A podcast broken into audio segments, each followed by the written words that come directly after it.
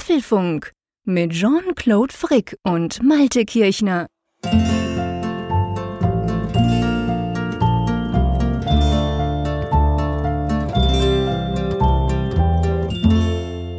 Herzlich willkommen zum Apfelfunk und zwar ganz genau zur Nummer 108, aufgenommen am 21. März und das heißt nichts anderes, lieber Malte an der Nordsee, das ist die erste Frühlingsausgabe des Apfelfunks im Jahre 2018.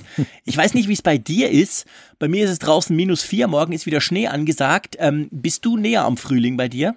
Ja, ich gucke gerade auf meine Apple Watch, die zeigt drei Grad Außentemperatur an, also da bin ich nah dran.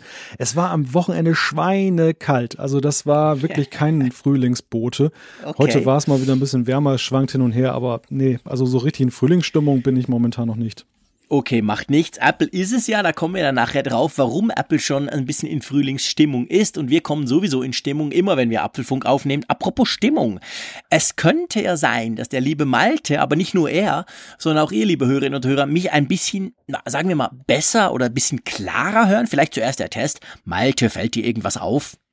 Ja, es klingt so, als wenn du jetzt eine etwas bassigere Stimme hast, also passend zu Beats 1 Kopfhörer. okay. Ja, das, das, das dürfte wahrscheinlich sogar ziemlich zutreffend sein. Ich habe mir nämlich ein neues Mikrofon ähm, geholt.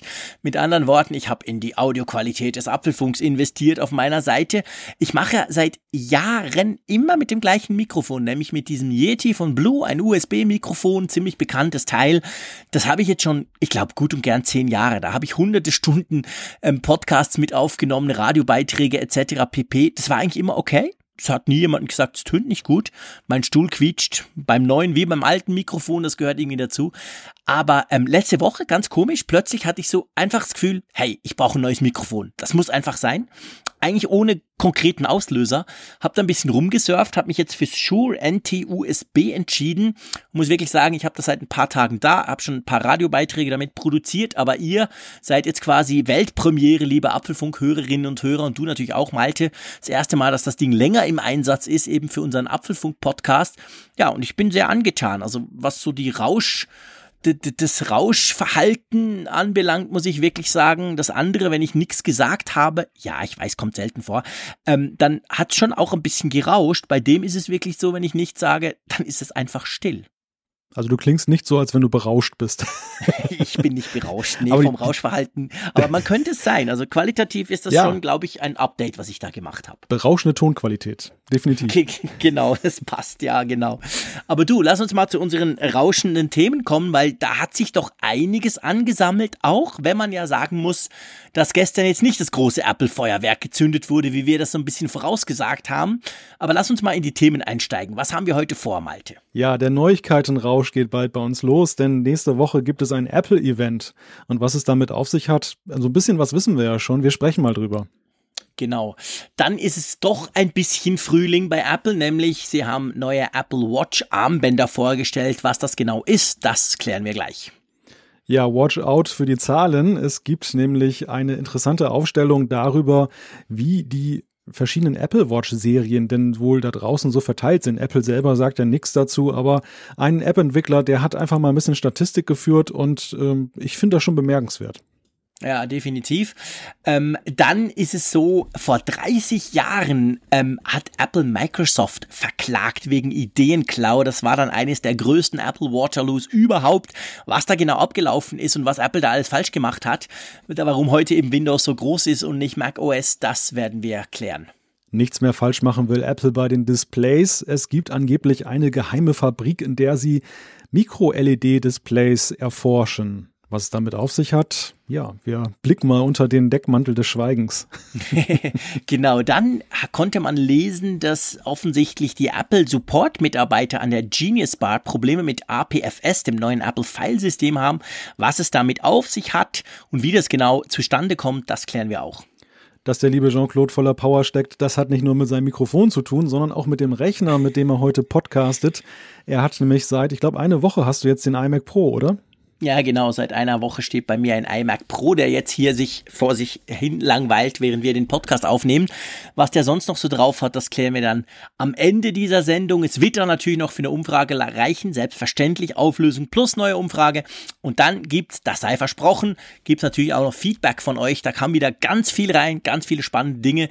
Einige davon werden wir in diesem Podcast besprechen. Aber lass uns gleich mal ja, man kann sicher sagen, zum wichtigsten Thema der vergangenen Apple-Woche kommen, nämlich Apple lädt ein. Apple macht tatsächlich ein Event, inklusive Keynote. Ja, wir waren ja schon pessimistisch. Wir dachten ja, der März ist gelaufen. Da Total, kommt nichts ja. mehr. Es gibt eine Pressemitteilung. Das war ja letzte Woche unser Thema. Und dann überraschend die Nachricht, dass Apple einlädt. Und zwar nicht irgendwo ins sonnige Kalifornien, sondern ins wahrscheinlich auch noch nicht ganz so frühlingshafte Chicago. Das ist die eine Nachricht. Und die andere Nachricht ist, wo, wohin in Chicago? Nicht etwa jetzt in ihren coolen Apple Store, den sie haben, wo ja, glaube ich, hin und wieder mal irgendwie ein Stück Glas runterfällt oder so, sondern. Schneit. Nein, sondern in eine Highschool. Hm. Genau. Also äh, ich glaube, das ist klar. Ich müssen wir nicht mal lang drum rumreden. Es dürfte wahrscheinlich um Bildung gehen, oder? Ja, also das, davon kann man ganz klar ausgehen, denn die Einladung spricht da Bände. Es ist dann auch von einem Event die Rede, was mit dem Thema Bildung zu tun hat. Apple lässt sich da in die Karten gucken, was sie ja sonst nicht machen. Und der Slogan ist Let's, take a field trip. Also lass uns mal eine Exkursion machen ja, fragt sich nur, wohin oder zu welchem Thema jetzt genau. Ja, und das Spannende ist ja auch bei dieser Einladung, also erstens mal das, Let's Take a Field Trip, ähm, ist, ist natürlich, lässt schon einiges an Spekulationen aufkommen, aber auch, es ist ja ein Apple-Logo, also das, das Apple-Logo, der Apfel quasi, ist ja drauf gezeichnet, aber eben ganz klar gezeichnet. Das sieht aus wie mit Tusche gezeichnet oder so, beziehungsweise wie mit dem Apple Pencil den, den ich nicht kenne, gezeichnet. Ähm, denkst du, das ist auch schon so ein kleiner Hinweis, um was es sich da drehen könnte? ja, das ist natürlich jetzt äh, wieder dieser berühmte spekulative Bereich, dann das immer dieses spannende Rätsel, was sagen uns die Bilder? Letzte Woche haben wir darüber sinniert, was wohl das WWDC Emblem oder das genau. WWDC-Bild besagen kann. Genau. Jetzt haben wir halt dieses gezeichnete Ding da, diesen gezeichneten Apfel. Ich denke auch, also meine, meine erste Assoziation ist natürlich, es könnte in Richtung iPad gehen, es könnte in Richtung, dass der Pencil jetzt auf, äh, ja, vielleicht auf das günstige iPad auch kommt, also vielleicht von der Pro-Linie jetzt dann auch runterkommt zum gewöhnlichen, günstigen Einstiegs-iPad und damit natürlich interessant wird auch für den Bildungsbereich, der ja, wenn er massenhaft einkauft, ja schon auf den Preis achtet. Ja, definitiv. Und vor allem gerade ja auch in den USA ist es so, vielleicht erinnert sich der eine oder andere, früher früher, also viele Jahre her schon, war es ja so, da war eigentlich Apple fast unangefochten im Bildungsbereich, waren sie extrem stark, sind sie immer noch, aber da hat Google auch sehr stark, gerade in den USA und vor allem in den USA, sehr, sehr stark aufgeholt, nämlich mit seinen Chromebooks, diesen super günstigen Laptops, wo ja salopp gesagt eigentlich nur der Chrome-Browser drauf läuft. Da haben sie einen Nerv getroffen und es gibt schon seit einiger Zeit äh, Gerüchte und, und auch nicht wenige Investoren, die sagen, da müsste Apple nachlegen, da müssten sie irgendwas haben, um in diesem Preissegment eben wieder gegenzuhalten. Und das ist natürlich schon spannend. Lassen wir das mal so ein bisschen aufdröseln. Also der Apple Pencil, der ja, den sieht man da quasi in dieser Zeichnung quasi schon drin. Jetzt könnte man natürlich sagen, jetzt gibt es die einen, die sagen, ja, da kommt Apple Pencil 2, der noch viel mehr kann. Und dann gibt es aber die anderen, und da zähle ich auch mich so ein bisschen dazu, die sagen, ja, vielleicht wird ja das auch ausgeweitet, wie du schon gesagt hast, zu einem günstigeren iPad, welches diesen Apple Pencil dann tatsächlich unterstützt. Im Moment ist es ja so, das können ja nur die Pro-Modelle und die iPad Pro-Modelle sind ja eine ganze Ecke teurer als das in Anführungszeichen normale iPad. Was denkst du? Könnte das tatsächlich sein? Kommt diese, dieser Stift mit all seinen Funktionen jetzt aufs normale iPad oder gibt es da ein Special iPad? Oh, das ist auch eine gute Frage. Ja, das möchte ich natürlich nicht ausschließen, dass Apple das damit verknüpft, dass sie vielleicht irgendwie noch eine neue Klasse schaffen, in irgendeiner Art und Weise. Ähm, denkbar ist das, aber ich könnte mir andererseits eben auch vorstellen, dass der Pencil jetzt eben nicht mehr benötigt wird als Alleinstellungsmerkmal für die Pro-Linie. Am Anfang war es mhm. ja so, ähm, der Pencil und die Tastatur, dieses äh, dieses Keyboard, was dann da so andockbar war, das waren ja die maßgeblichen Aushängeschilder des ersten iPad Pro, ja, das sich natürlich stimmt. in puncto Leistung unterschied vom vorherigen, aber das reichte nicht, weil es war nicht sichtbar genug. Das, der, der Pencil und die Tastatur verliehen dem ja etwas Sichtbares, dieser Pro-Linie. Und dann führte man später ja nun das günstigere Einstiegs-iPad ein, das dann mhm. eben nicht den Pencil hatte. Und jetzt ist man aber eigentlich an einen Punkt angelangt, wo man sagen kann, dass das iPad Pro performance-technisch einfach so weit weg ist, also nach vorne, ähm, dass es eigentlich nicht mehr dann scheuen muss, dass es dann irgendwie, dass der, dass die Verfügbarkeit des Pencils beim Einstiegs-iPad dem Pro irgendwie in die Suppe spuckt. Zum anderen ist mhm. es ja auch so, wir haben ja auch an den Quartalzahlen gesehen, wenn man sie so ein bisschen runterrechnet, dass ja augenscheinlich der Antriebsmotor beim, bei den Verkäufen ja auch das Pro-Modell ist. Also das Pro-Modell ja. hat augenscheinlich kein Problem, das Einstiegsmodell augenscheinlich schon mehr, wenn wenn man das dann Problem nennen will, aber das verkauft sich augenscheinlich nicht so bombenmäßig, dass ja, genau. es das Pro-Modell in Schatten gestellt hat. Also könnte das Einstiegsmodell so ein gewisses äh, Boost-up gebrauchen für die Verkäufe. Ja, genau. Und im Umkehrschluss, wie du es gesagt hast, braucht das Pro-Modell nicht mehr dieses Alleinstellungsmerkmal Apple Pencil. Das, das läuft auch so gut. Also das wäre natürlich eine Variante. Jetzt ist es ja so, muss man ja vielleicht auch noch in das Ganze ein bisschen reinrechnen. Wir haben ja viel über dieses sagenumwobene ähm, neue MacBook Air gesprochen, welches kommen soll oder kommen wird. Da ist man sich inzwischen ja in den äh, Kreisen der Leaker und so ziemlich klar, dass, dass sowas kommt. Meinst du, das ist jetzt schon der Fall oder ist das noch zu früh? Ja, also letzte Woche, als wir davon ausgingen, dass es nur eine Pressemitteilung gibt, da war ich ja der festen Ansicht, das kommt erst zur Weltentwicklerkonferenz, mhm. weil es ja passen würde äh, damit, dass dann Apple ja auch mal gerne diesen Bildungsaspekt dort bringt. Man, man lädt Schüler und Studenten ein, genau. man äh, thematisiert diese ganze Geschichte mit Swift, äh, der Programmiersprache, dass die, dass alle Leute und alle Kinder, alle Heranwachsenden programmieren lernen sollen. Da hätte es dann gut gepasst, so ein günstiges MacBook, so ein Einstiegs-MacBook dann da zu präsentieren. Mittlerweile bin ich mir nicht mehr so sicher mit der WWDC, weil gerade dieses Bildungsevent würde ja gerade dann super passen zu diesem Thema, hey, ähm, auch für Schüler und Studenten haben wir ein cooles MacBook, was dann eben genau. nicht dann fast 2000 Euro kostet, jetzt überspitzt gesagt. Ja, und genau. ähm, das, das würde passen. Eigentlich würde es perfekt passen, genau. Auch wenn man es jetzt in, in Perspektive mit diesem, dem Erfolg der Chromebooks setzt. Das sind eben keine Tablets, das sind an und für sich ja normale ähm, Notebooks mit Tastatur, die halt nur ein bisschen ein spezielles Betriebssystem drauf fahren haben. Also das würde alles in allem an und für sich gut dazu passen. Kommt noch dazu, es ist so, dass Apple mehr oder weniger weltweit einige Journalisten eingeladen hat. Also diese Keynote ist nicht irgendeine Geschichte US-only oder so. Ich kenne da einige, die da hinfahren. Also von dem her gesehen, ähm, so, so, so, so was Kleines ist das nicht. Das ist doch eine relativ große Veranstaltung. Auch wenn Apple das ja schon relativ lange nicht mehr gemacht hat, sowas Bildungstechnisches, war im Januar 2012 das letzte so Bildungsevent, das war glaube ich in New York damals. Und da kam vor allem Software raus mit iBooks und iBooks Autor und so. Aber ich könnte mir schon vorstellen, also an und für sich würde Hardware da nicht so schlecht hinpassen.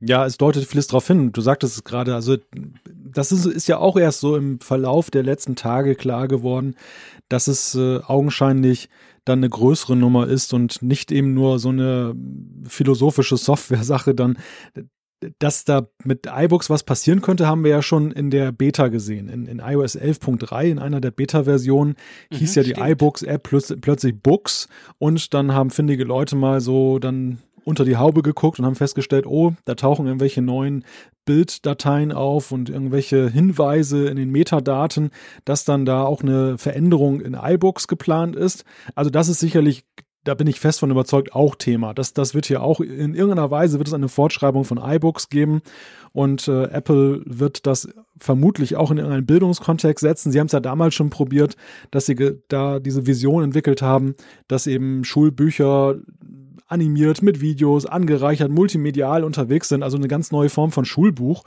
Mhm ich weiß nicht über die Jahre gesehen, wie sehr das tatsächlich in der Praxis angekommen ist. Also ich kann kennen hier aus Deutschland, es gibt, es gab mal eine, eine, Weile diese sogenannten Tablet-Klassen oder auch iPad-Klassen, mhm. wo es mhm. dann wirklich so war, die irgendwie sich da, daran angelehnt, ähm, dann tatsächlich darum bemüht haben, sowas einzurichten. Okay. Mit, mittlerweile ist mein Eindruck eher, du hast ja von das Google Chromebook genannt, dass, dass, dass äh, dieser Reiz des Tablets da wieder nachgelassen hat. Also die digital ja. in der Digitalisierung der Klassenräume spielen Tablets eigentlich nur nach meinem Gefühl eher eine untergeordnete Rolle. Und ja. da, da könnte es jetzt natürlich an der Zeit sein, im Jahre 2018, wenn man da noch Fuß fassen will, sich nochmal zurückzumelden und zu sagen, okay, jetzt präsentieren wir euch ein paar neue Features, ein paar neue Ideen. denkt nochmal drüber nach. Ja, ja, das ist natürlich absolut so. Lass uns mal eine Idee im Softwarebereich aufgreifen. Also es gibt ja glaube ich, seit iOS 11 zumindest auch neue Möglichkeiten, wenn man dann doch eben ein Tablet einsetzt äh, im Schulbereich, dass man so eine Art Multi-Login-Fähigkeit ist ja da, aber doch noch nicht so richtig. Also so richtig Multi-Login unterstützt das iPad ja trotzdem nicht. Denkst du, in dem Bereich könnte was kommen? Weil das wäre ja schon was Wichtiges, weil Geräte traditionellerweise im Schulbereich, ich sehe das auch bei meinen Kindern ja geshared werden. Da sind ja mehrere, die daran, daran arbeiten. Meinst du, vielleicht kommt irgendwas aus der Software-Ecke fürs iPad? Also Apple ist ja auf jeden Fall unterwegs damit, dass sie auch ähm, so eine Classroom-App haben oder ja. Classroom-Fähigkeiten wir, wir haben ja auch immer mal wieder Zuschriften bekommen von Lehrern, die uns hören und die dann ähm, auch dann teilweise schon damit arbeiten, auf jeden Fall das interessiert mitverfolgen und uns auch mal wieder mal auf diese Features hinweisen. Was ich im Übrigen auch sehr interessant finde, weil ich offen gesagt da nie so ein richtiges Auge für hatte. Also entweder habe ich es mhm. übersehen oder nicht nachgesucht. Aber das ist schon sehr bemerkenswert, was da an Funktionalitäten mittlerweile schon eingearbeitet ist. Und es ist natürlich vorstellbar, dass Apple das jetzt auch dann ausweitet, dass sie eben auf Betriebssystemebene neue Möglichkeiten schaffen, das noch verbessern, vielleicht auch die Erkenntnisse der letzten Jahre einfließen lassen. Sie haben ja sicherlich auch aus der Praxis irgendwelche Rückläufer und dass sie in die Schule gehen, zeigt ja auch nach dem Motto, ja komm, wir gehen jetzt dahin, wo da auch die Kunden sitzen oder wo die Adressaten sitzen. Wir sitzen jetzt nicht irgendwo in einem coolen ähm, Glass Center im Steve Jobs Theater und erzählen euch, wie die Bildungswelt läuft, sondern ja. wir setzen uns in eine Highschool irgendwo mitten im Land, ganz weit weg von dem sonnigen Kalifornien und äh, reden mal über die Praxis. Und das würde insofern ganz gut passen. Ob das dazu führt, dass wir Multi-User-Fähigkeiten bekommen, wovon ja auch viele Privatnutzer in Familien und so weiter träumen da würde ich nochmal ein Fragezeichen versehen. Also das ist für mich eigentlich eher so ein Highlight-Feature für iOS 12. Ja. Kann ich mir nicht vorstellen, dass die uns das bislang geheim gehalten haben in 11.3 und keiner hat es gemerkt. Nein, das kann nicht sein. Da hast du recht. Also wenn, dann ist es vielleicht eine Verbesserung für genau diesen Schulbereich. Aber wenn das quasi allgemein kommt, was natürlich viele happy machen würde, ich glaube, jede Familie, die so ein Familien-iPad hat, die, die würden das extrem schätzen, wenn das möglich wäre. Aber da, da gebe ich dir recht. Da ist dann wahrscheinlich mehr die WWDC für zuständig im Juni. Ja, also es bleibt spannend. Cool ist ja, dass Apple das Ganze am Dienstag macht. 17 äh, Uhr unserer Zeit findet das statt, weil es ja in Chicago ist und nicht in der normalen ähm, kalifornischen Zeitzone. Ähm, ja, wir werden natürlich am Mittwoch dann ausführlich darüber berichten, oder?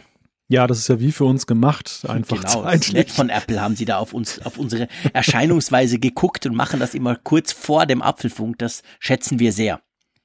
Ja, ich kann mir richtig vorstellen, wie Tim Cook dann halt in dieser Konferenz sitzt mit seinen Vice Presidents und sagt, das muss Dienstag sein. Genau, weil Mittwoch ist Apfelfunktag. genau. genau so. Wir werden gucken. Also ähm, ein, ein Kollege von mir, Journalist, ist dort vor Ort. Vielleicht können wir mit ihm da eine kleine Schaltung machen und ein paar Eindrücke vor Ort quasi von ihm noch reinholen für Mittwoch. Schauen wir, sind wir gerade am Organisieren. Wäre natürlich eine coole Sache. Aber so oder so wird das ein großes Thema sein im nächsten Apfelfunk. Lass uns mal ähm, weitergehen und zwar zur Apple Watch beziehungsweise konkret zu Armbändern und da ganz konkret. Wir hatten ja letzte Woche Woche das Gefühl gehabt, okay, gestern Dienstag, da passiert was am 20. März. Passiert ist dann fast nichts, aber eben nicht ganz nichts, sondern Apple hat ja seine Frühlingskollektion von Apple Watch Armbändern ähm, freigegeben, oder? Ja, genau gesagt kam das ja erst am heutigen Mittwoch deutscher ja, Zeit zumindest. Ähm, es sah ja schon so danach aus, als wenn jetzt am Dienstagabend nichts mehr zu erwarten ist. So die typische Zeit, 19 Uhr, wenn Apple gerne so Sachen raushaut per Pressemitteilung, da passierte nichts und ähm, es sah so aus, als wenn sich alles auf das Event nächste Woche fokussiert. Überraschend dann tatsächlich, ich hatte es für mich schon abgeschrieben, dass dann heute plötzlich dann die Frühjahrskollektion der Apple Watch Armbänder dann herausgebracht wurde. Ja, jetzt muss man natürlich auch wissen, und das freut natürlich den Schweizer, dass ja jetzt die Basel World, die wichtigste Uhren- und Schmuckmesse der Welt, in Basel eröffnet. Und das ist natürlich auch ein großes Thema, immer auch wenn Apple da glaube ich nicht selber vor Ort ist, aber auf jeden Fall könnte natürlich auch damit ein bisschen zusammenhängen. Jetzt kommen ganz viele Kollektionen, neue Uhren etc. pp raus. Auf jeden Fall, ähm, ja, was haben sie denn gemacht? Also sie haben kann man eigentlich salopp sagen, neue Farben, oder? So Nylon vor allem, eben die, diese, diese Nylon-Armbänder gibt's jetzt in neuen poppigen Farben. Dann gibt's neue, und das finde ich recht cool, diese Nike Sportarmbänder. Die gefallen mir sehr, weil die sind ja so gelocht, die haben ja so Löcher drin ähm, und sind im Unterschied zum normalen Sportarmband aus Plastik, na, ist natürlich nicht Plastik, das heißt ganz anders bei Apple, aber ihr wisst schon, was ich meine, äh, sind die eben gelocht und man schwitzt ein bisschen weniger drunter. Da gibt's neue Farben, so schwarz zusammen mit Platin und so, so einen knackigen Silber. Das finde ich sieht ganz cool aus. Und dann gibt's noch die ganz edle Variante von Hermes, oder? Hm. Also übrigens, wenn du gelochte Armbänder haben möchtest, kannst du sie mir auch mal zuschicken. Ich mache dir auch schöne gelochte Armbänder. Ja, aber das sieht niemals so gut aus, lieber Malte. Also ich weiß nicht, wie du deine Armbänder lochst. Vielleicht hast du da im Norden irgendeine coole Maschine für. Aber ähm, na, ich finde, also ich finde die doch schön. Also ich finde diese, diese, diese Nike Sportarmbänder, muss ich ehrlich gesagt sagen, die kann man ja inzwischen eben auch kaufen, nicht nur für die Nike Sport Watch. Watch. Am Anfang waren die ja nur dieser Sportedition der Apple Watch quasi vorbehalten. Inzwischen kann man die meisten mehr oder weniger kaufen. Und ihr wisst ja, ich wechsle ja meine Armbänder na nicht gerade wie meine Unterhosen, aber doch relativ häufig. Und demzufolge finde ich das eigentlich eine ganz schöne Sache. Übrigens auch die Hermes-Armbänder wurden neu gemacht. Da gibt's eins, das mir echt gut gefällt. Auch so wieder mit großen Löchern. Wir haben es heute mit gelochten Armbändern. Dummerweise kosten die einfach ein Vermögen. Die kosten irgendwie 400 oder 500 Euro. Ohne die Uhr, by the way. Ist dann nur das Armband. Aber naja, gut, dafür ist dann Hermes drauf. Also ihr seht, es gibt neue Möglichkeiten und so wie ich mich kenne, werde ich dann irgendwann mal in den nächsten Wochen in den Apple Store in Zürich spazieren und mir die Dinger mal in nah angucken. Ja, also ich liebe ja diese Nylon-Armbänder, muss ich sagen. Echt? Da, da bin ich ein totaler Fan von geworden. Spannend, spannend. Da müssen wir jetzt kurz drüber sprechen, lieber Malte. Ich habe mir nämlich vor vier Wochen oder so, habe ich mir genau so eins gekauft, weil ich auch dachte, jetzt muss ich das mal ausprobieren und vor allem der die Idee, dass man die ja einfach so, also von der Größe her völlig frei verstellen kann und hinten dran pappen, hat mir sehr gefallen. Ich muss dir aber dann sagen, ich war echt enttäuscht. Also ich habe jetzt, ich habe sie dann eigentlich relativ schnell, habe ich es wieder abgelegt und zwar, weil es ist mir, es war mir ein bisschen zu breit. Also der Teil, der untere Teil, wo du ja dann quasi das das Ding, das du durchziehst, musst du ja hinten dann irgendwo befestigen. Ich, ich weiß nicht, irgendwie, es hat mich jetzt nicht so, hat mir jetzt nicht so gefallen. Ja, reden wir jetzt gerade über die gleichen Nylon-Armbänder. Es gibt ja zwei Arten. Ne? Oh, es gibt ja ah, einerseits ja die mit der, mit dem Verschluss, mit dem Metallverschluss.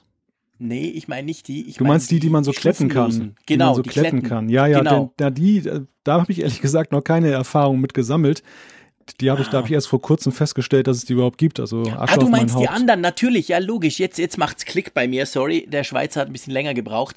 Klar, die, die, die, die eigentlich einen normalen Metallverschluss haben, die finde ich auch sehr schön. Ja, die sind cool und da gibt's ja jetzt auch neue Farben. Da gibt's so ein mehrfarbiges, das sieht wirklich sehr schick aus. Ah, sorry, nee, ich dachte jetzt, du meinst die, die quasi stufenlos verstellbaren und da habe ich mir eben eins gekauft, da war ich nicht so Fan davon, weil es ist dann relativ, wird dann relativ dick, weil mhm. die Hälfte des Armbands quasi ja doppelt belegt ist, blöd gesagt.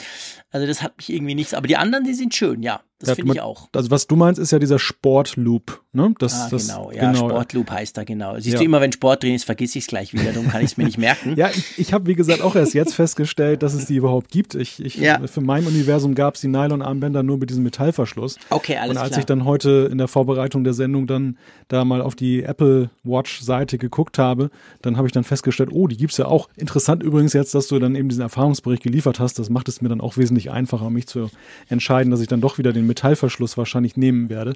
Mhm. Aber ich liebe einfach diese Nylon-Armbänder. Also vorher war ich so ein ja. Fan dieser Plastik-Sportbänder. Genau. Und äh, als dann, ich glaube vor drei Jahren war das ja, zwei oder drei Jahre, als das erste iPad Pro rauskam, mhm. da haben sie ja, glaube ich, dann das erste Mal Nylon auch als äh, ja, Stoff genau. angeboten genau. dann. Und äh, die Dinger sind einfach super super angenehm, finde ich, zu tragen. Also die, diese Geschichte, ja. die du mit den Löchern angesprochen hast, die ist ja auch richtig, gerade mit, mit Blick auf die heißen Monate. Aber diese Nylon-Armbänder sind eben auch weitaus atmungsaktiver als diese Stimmt. Plastikdinger. Man schwitzt viel weniger damit, da hast du recht. Sie sehen irgendwann ein bisschen, naja, wir sagen hier im Norden schitterig aus, weil sie dann letzten Endes dann natürlich, wenn du schwitzt. Hey, das ist so, used, das ist so total in, wenn das used ja, aussieht nach einer gewissen Handwäsche, Zeit. Handwäsche. genau. Einfach ein bisschen Spülmittel und, und Wasser ins Waschbecken bisschen warmes Wasser reinlegen lassen, eine halbe Stunde was? einwirken lassen. Die Dinger sehen aus wie neu, ich kann es dir sagen. Das, das wirkt nämlich, glaube ich, auch bei den Sportarmbändern, gell? Ich habe mir nämlich mal vor, vor Jahren, das ist sicher schon zwei Jahre her, ein rotes gekauft. Das würde jetzt mit meiner Apple Watch, ähm, die den roten Punkt hat, ganz gut zusammenpassen. Aber meins ist völlig dreckig und ich, ich hatte, ich war echt schlicht und greifend zu faul bisher. Ich muss das mal probieren. Ich muss das auch mal ein bisschen einlegen. Das wäre schön, wenn das wieder so richtig rot wird. Hast du nicht irgendwann mal vor 30 oder 40 Sendungen gesagt, dass du sogar deine Smartphones irgendwie schrubbst? Ja, doch, die schrubbe ich natürlich, aber nicht, nicht unter fließend Wasser oder so, weil vor 30 oder 40 Sendungen waren die wahrscheinlich noch nicht wasserdicht. Aber ähm, nee, die, ja, die schrubbe ich schon. Ich, ich gucke immer, das nervt mich, wenn die dann so verschmiert aussehen. Das Ja. ist tatsächlich so. Aber bei Apple Watch Armbändern habe ich mich bis jetzt tatsächlich zurückgehalten, aber nicht, weil ich das Gefühl habe, ich mache es kaputt. Ich war schlicht und ergreifend zu faul. Und ich habe wirklich viele, von dem her kann ich immer gut wechseln. Aber das werde ich mal probieren. Also von dem her gesehen, wenn ihr noch gute Tipps habt, um die Apple Watch Armbänder zu ähm, putzen, dann dürft ihr uns die natürlich selbstverständlich auch gerne schicken. Gut, es gibt wieder neue Farben. Ich fürchte, ich werde wieder Geld im Apple Store liegen lassen, weil ich mir das ein oder andere dann holen werde. Ähm, ja, wollen wir mal zum nächsten Thema springen? Genau, das nächste Thema hat ja auch was damit zu tun mit der Uhr, nicht jetzt mit den Armbändern, aber mit, mit dem Körper der Uhr, also diesem Body. Und da ist eben die Frage, welche Serie ist eigentlich wie verbreitet? Wir haben ja die Series 0, das war die erste Apple Watch, dann kam die Series 1, die ja eigentlich ja nicht so wirklich das Nachfolgemodell war, sondern eigentlich nur so eine aufgepeppte Series 0, die parallel in den Verkauf ging zur Series 2. Und jetzt haben wir die Series 3 mittlerweile am Markt und äh, ja, wie lange benutzen eigentlich Apple Watch Anwender, Käufer ihre Watches, bevor sie sie erneuern? Und da hat David Smith, der eine App, ja eigentlich die App, muss man fast sagen, so, so dünn wie das App-Angebot mittlerweile für die Watch ist, herausgebracht hat.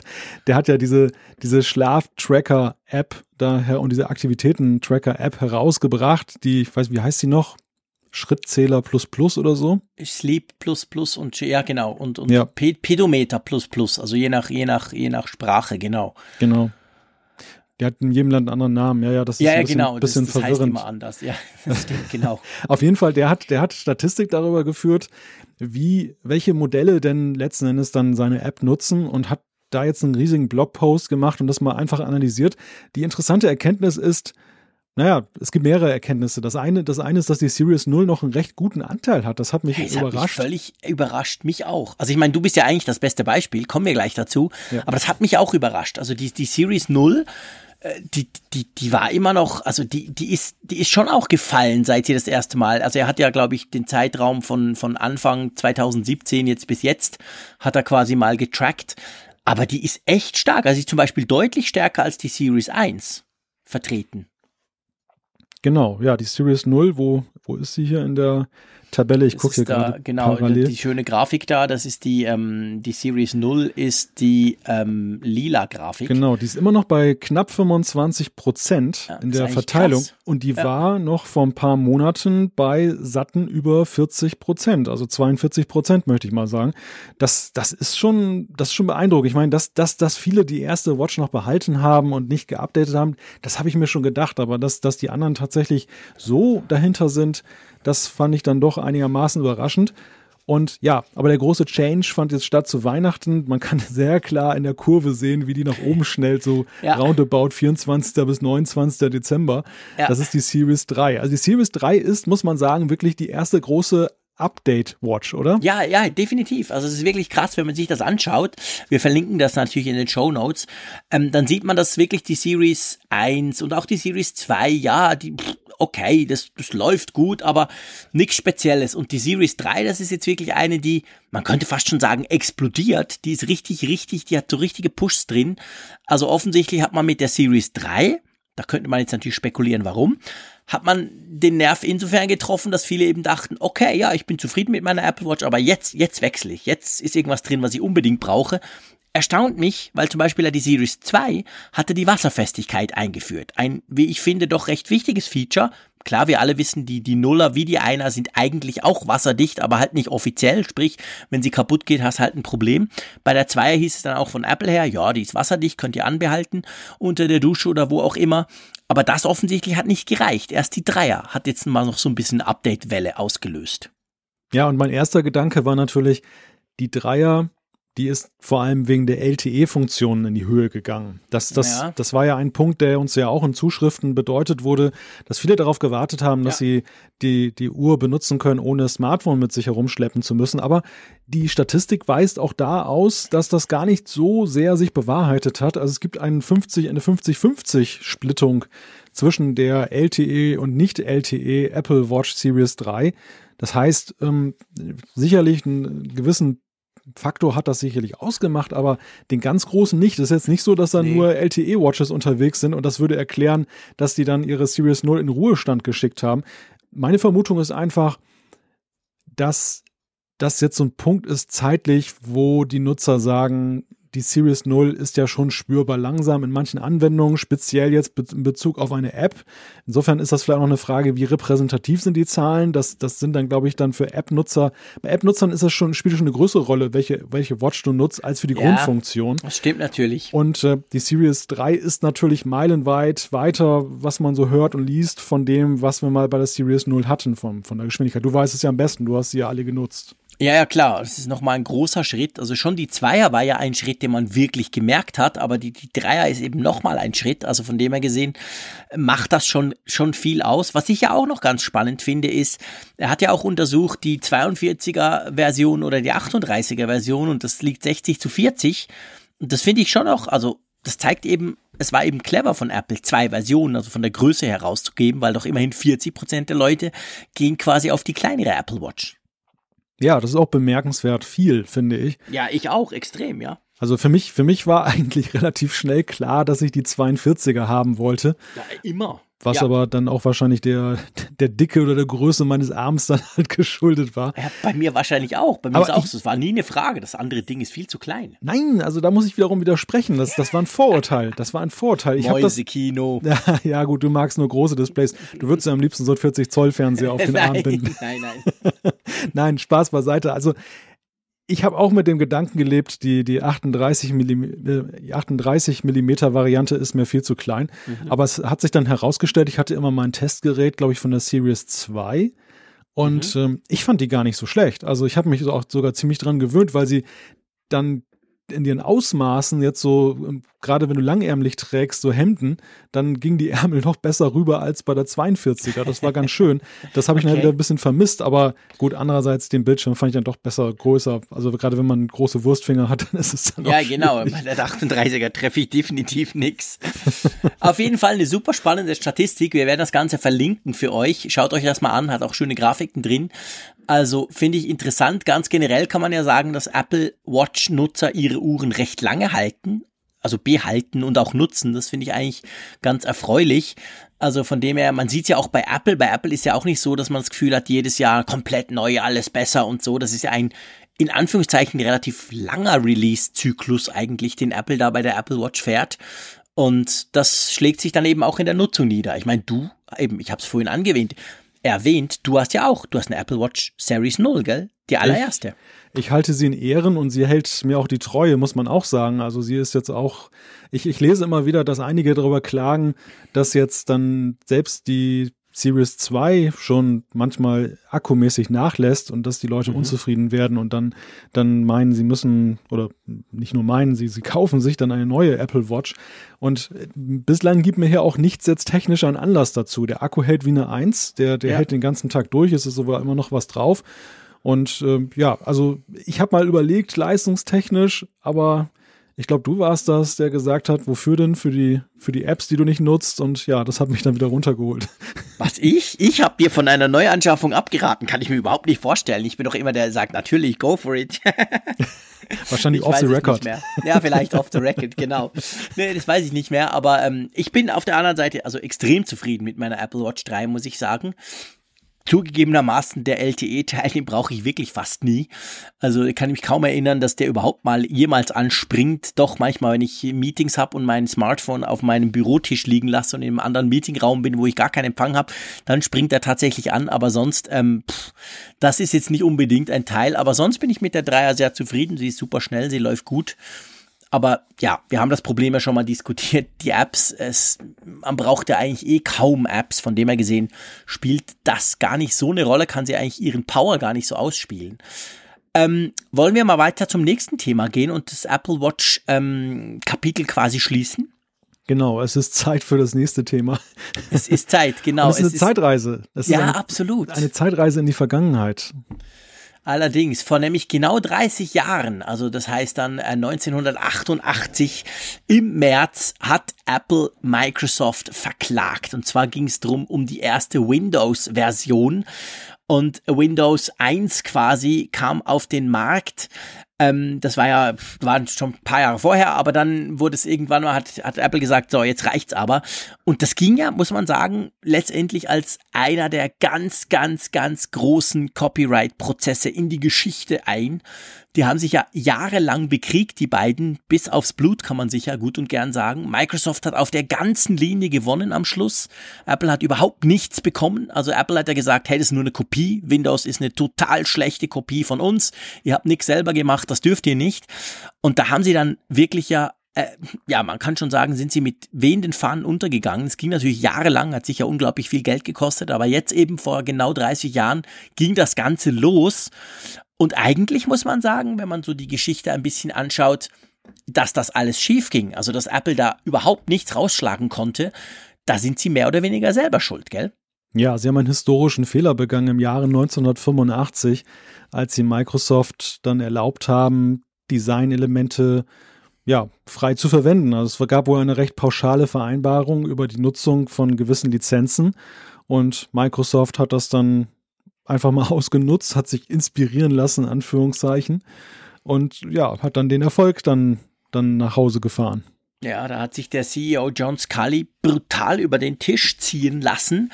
Und zwar ging es darum, er wollte unbedingt, dass Microsoft auch weiterhin Windows, äh, Word und Excel für den Mac programmiert. Das war aber zu einer Zeit, da war, da war Apple richtig dominant und da hätte für Microsoft, die damals noch eine wirklich kleine Firma waren, viel, viel kleiner als Apple, das muss man sich vergegenwärtigen, 1985, ähm, da hätte sowieso kein Weg dran vorbeigeführt. Also Mike, der, der Steve jo äh, Quatsch, der, der Bill Gates hat später mal gesagt, dass das stand sowieso außer Frage, dass wir, dass wir Word und, und Excel weiterentwickelt hätten. Aber für die Zusicherung, das eben zu tun, haben sie sich eben im Umkehrschluss von Apple zusichern lassen, dass sie quasi gewisse Elemente vom Mac-Betriebssystem nutzen dürfen. Und das haben sie dann natürlich ganz großzügig ausgelegt. Und da ist dann letztendlich zumindest aus Teilen dann auch Windows entstanden. Aber genau diese Vereinbarung war es dann eigentlich, die durch alle Instanzen durch letztendlich dann Apple eben diesen Prozess hat scheitern lassen, weil, weil Microsoft sagen konnte, hey, ihr habt uns das ja erlaubt, wir haben da diese schöne Pauschalvereinbarung aus dem 1985. Und das gilt heute noch so als eine der ganz, ganz, ganz schlimmsten ähm, Züge von Apple. Also das war definitiv ein schlechter Deal, den sie gemacht hätten. Wer weiß, vielleicht hätten alle jetzt Mac, wenn damals ähm, Apple gewonnen hätte vor 30 Jahren. Ja, wobei wer weiß, wie dieser Mac aussehen würde, wenn ja, Apple genau. mit der Stimmt. damaligen ähm, ja, Aufstellung so weitergemacht hätte. Also äh, rückblickend muss man ja sagen, das wusste aus, dem, aus der damaligen Zeit heraus gesehen keiner. Aber Apple ist ja gerade dazu gezwungen worden, sich immer wieder neu zu erfinden, war kurz vorm Aus, dann kam Steve Jobs und hat das alles wiederbelebt und neu gemacht. Und all das wäre vermutlich nicht passiert, wenn Apple einfach in den 80er Jahren so weitergemacht hätte. Und das waren ja nicht immer die besten Produkte seiner Zeit, die sie auf den Markt geworfen haben und die beste Software. Also das, die Geschichte hat am Ende ein Happy End genommen und das Happy ja. End, das, das kommt dem Nutzer zugute.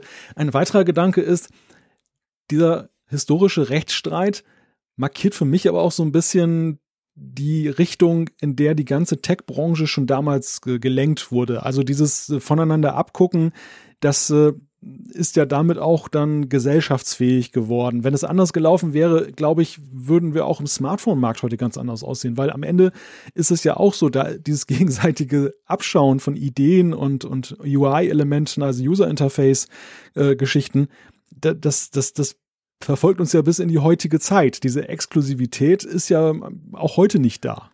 Ja, zum Glück eigentlich, weil letztendlich macht ja das dann auch nur möglich, ich sag's mal ganz salopp, dass wir heute fähig sind, sowohl ein Apple iPhone wie aber auch ein Android Smartphone überhaupt zu bedienen, weil nämlich ganz, ganz viele Dinge ähnlich, teilweise sogar genau gleich ablaufen. Nicht anders ist es bei Mac und Windows. Das Grundprinzip ist sehr ähnlich bei den beiden, also man kann durchaus hin und her switchen zwischen den beiden Systemen. Das wäre unter Umständen, wenn das gar nicht möglich wäre und da völlig verschiedene Konzepte verfolgt würden, wäre das natürlich viel schwieriger. Und ja, seien wir ehrlich, es ist ja nichts als normal. Also das ist ja nicht erst in der Tech-Branche äh, ge gekommen, dass man einander abgeguckt hat. Ich meine, warum sehen Autos alle mehr oder weniger ähnlich aus? Warum haben alle Türen und vier, und vier Räder und so weiter? Also gute Konzepte, sinnvolle Konzepte, die setzen sich irgendwann durch. Die werden irgendwann von vielen auch genutzt. Gewisse Dinge werden dann sogar quasi Common Sense oder einfach ganz normal, eben wie zum Beispiel diese Refresh-Gesten jetzt beim Smartphone, wo man von, von oben nach unten wischt, damit irgendwas dann neu lädt, sei es eine Website oder sonst was. Das finden wir bei jedem Smartphone, egal von welchem Hersteller. Also da gibt's dann Dinge, die, die sich quasi durchsetzen. Und das ist eigentlich nichts Schlechtes. Und vielleicht noch, noch ein kurzer Punkt, den du angesprochen hast. Du hast schon recht. Ich meine, Apple hat ja damals, die haben ganz fest, sie sind eigentlich völlig, sie waren völlig sicher, diesen Prozess zu gewinnen. Dadurch waren sie sicher, Windows wegzupusten, haben gleichzeitig die Entwicklung von, vom, vom Mac-eigenen Betriebssystem völlig vernachlässigt und als dann das schief ging, haben sie gemerkt, oh, jetzt stehen wir mit einem veralteten System da, das wir dachten dann allen aufdrücken zu können, weil es ja Windows nicht mehr gibt. Und dann waren sie gezwungen, eben diese radikalen Änderungen zu machen, letztendlich Steve Jobs zurückzuholen. Und du hast schon recht, wenn das natürlich nicht geklappt, also wenn, wenn der Prozess für Apple gut ausgegangen wäre, dann unter Umständen hätten sie niemals die Energie aufgebracht und hätten auch nicht den Druck gehabt, ein neues Betriebssystem, wie das dann damals das Next-Betriebssystem war, das Steve Jobs wieder zurückgebracht hat, ähm, irgendwie zu entwickeln. Also unter Umständen wären die Macs heute viel schlechter. Ja, es lässt sich kaum ermessen, welche Wirkung dieses historische Ereignis dann tatsächlich auf die spätere Entwicklung der Tech-Branche dann, dann tatsächlich entfaltet hat. Also einerseits das, aber auf der anderen Seite auch ja die Frage, wie wichtig ist Marketing? Wie wichtig ist Vermarktung? Also mhm. das, das hat man hier auch gesehen. Der, der Erfolg von Microsoft hat ja auch sehr viel damit zu tun, dass Bill Gates ist dann, auch wenn er ein dreister Kopierer vielleicht war, so aus der Darstellung, aber er wusste eben, das Ding auch an den, an den Markt zu bringen, an den Mann zu bringen. Und ähm, das hat er gut hingekriegt, auch ähm, indem er dann halt mit IBM da damals dann diesen Schulterschluss beim PC gesucht hat. Das, ja. das war letztendlich die Sache, was uns bis heute verfolgt, dass viele Software dann tatsächlich dann primär für Windows entwickelt wird.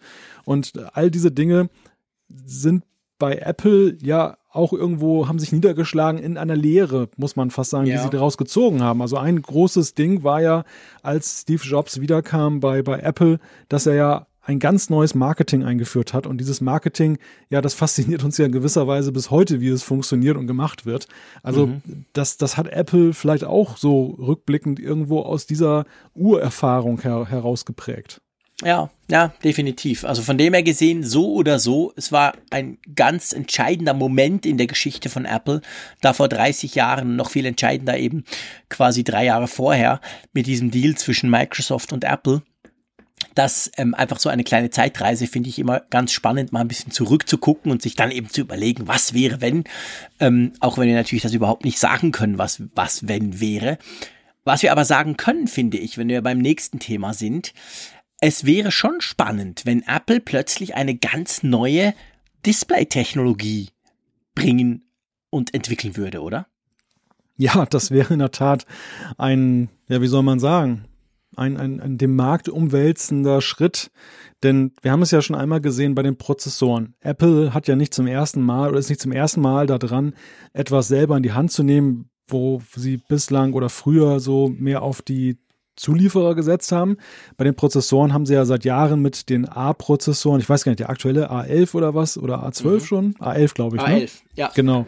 Also das ist ja mittlerweile weit fortgeschritten und Apple hat es damit vermocht, sich ja auch weit von den Mitbewerbern abzusetzen, performance-technisch, weil sie mit der eigenen Hardware auch ja wesentlich besser dieses Zusammenspiel mit ihrer eigenen Software dann eben hinkriegen. Mhm. Und das nächste große Ding könnte jetzt sein, und das, da kommen wir zu der Nachrichtenmeldung, die uns da ereilt hat, ein Bloomberg-Bericht, der da besagt, Apple arbeitet angeblich an eigenen Displays aus Mikro-LEDs. Also vielleicht muss man erstmal sagen, was sind eigentlich Mikro-LEDs?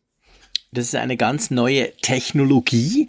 Äh, wir kennen ja die AMOLED zum Beispiel oder die OLED-Technologie, die ja jetzt Apple auch braucht, bei der Apple Watch schon länger und jetzt mit dem iPhone 10 ja selber auch, die sie aber eben auch nicht selber machen. Micro-LED ist letztendlich etwas ähnliches, aber eine andere Technologie dahinter, wo ähm, offensichtlich die Leuchtkraft besser sein soll. Die Dinger sollen sehr stromsparend sein, was natürlich für Displays enorm wichtig ist. Das Display ist ja eines der Hauptelemente, die, die am meisten Strom verbrauchen bei jedem Smartphone oder auch bei jedem Tablet. Und spannend ist ja eigentlich daran, dass dieser Bericht jetzt, das ist ja Bloomberg mal wieder, die ja immer ganz gute Kontakte haben, ähm, dass dieser Bericht jetzt hochpoppt obwohl Apple ja vor vier Jahren eine Firma gekauft hatte, die sich genau auf diese neue Technologie spezialisiert hatte. Und das wäre so typisch, wir haben ja letztes, letztes Mal im Apfelfunk schon drüber gesprochen, Apple kauft eben nicht die ganz großen Player, sondern Apple kauft kleine Firmen und entwickelt das dann weiter, oder? Und jetzt könnte theoretisch vielleicht mal ein echtes Produkt daraus entstehen. Ja, es sieht ganz danach aus und zugleich hat Apple ja auch ein großes Interesse, die Displays zumindest in der Fabrikation noch mehr zu bestimmen, weil ihr größter Mitbewerber Samsung ja das Maß der Dinge ist, was die Displayherstellung angeht. Also Samsung ist ja der größte Zulieferer jetzt da bei den OLED-Displays und zwar hat Apple das Design der, der Displays ja nun selber bestimmt. Das, das äh, haben sie im Grunde genommen dann Samsung an die Hand gegeben, haben gesagt, macht mal mit den Spezifikationen. Aber dennoch ist es ja so, dass für Apple diese ganze Geschichte irgendwo mit einer Abhängigkeit verbunden ist. Das eine. Und das andere ist, wir wissen ja, das iPhone 10 ist auch deshalb so teuer, weil die OLED-Displays so teuer in der Herstellung sind. Also der, der Pro-Stück-Preis eines, eines Geräts ist ja für Apple auch in die Höhe geschnellt.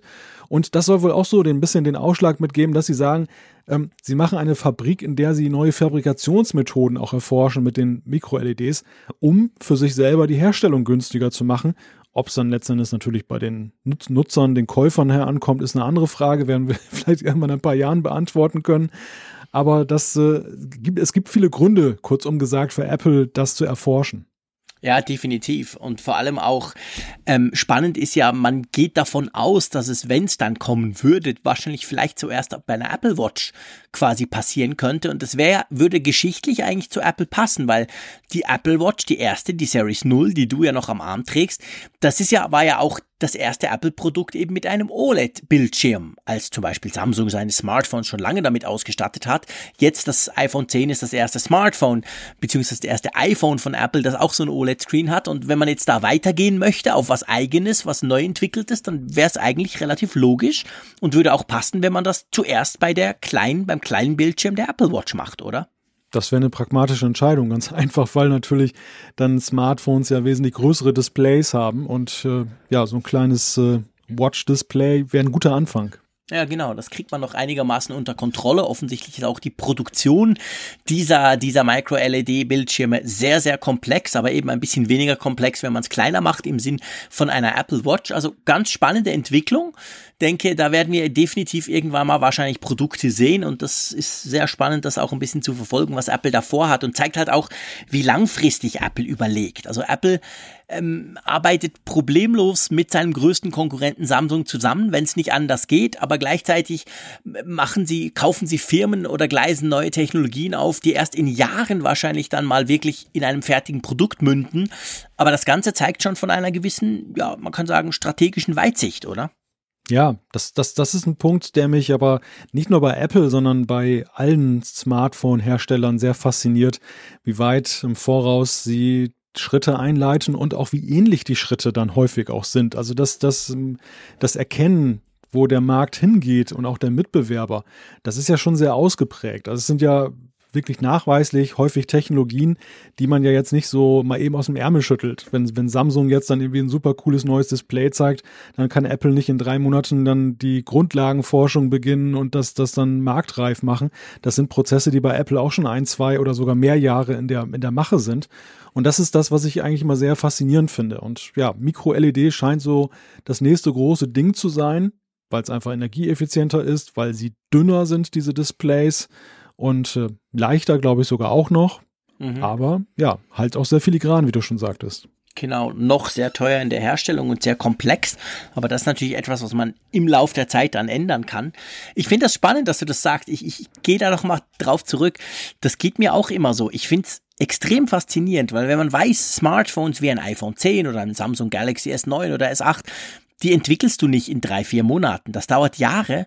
Und es ist wirklich spannend zu sehen, wie, wie diese großen Player eigentlich auf ähnliche Gedanken, auf ähnliche Ideen kommen zur gleichen Zeit. Ich meine, letztes Jahr war das Jahr der randlosen Displays quasi. Überall sah man das. Und das ist nichts, was du quasi in kurzer Zeit einfach hinbaust. Also wenn, wenn, wenn Samsung im Mai mit dem S8 kam, dem Galaxy, dann kann Apple nicht mit dem iPhone 10 vier Monate später das gleiche tun. Also das, das sind Entwicklungen, die weit vorausgehen die dann aber oftmals zu einem recht ähnlichen Zeitpunkt in relativ ähnlichen Konzepten münden. Und das finde ich auch sehr faszinierend.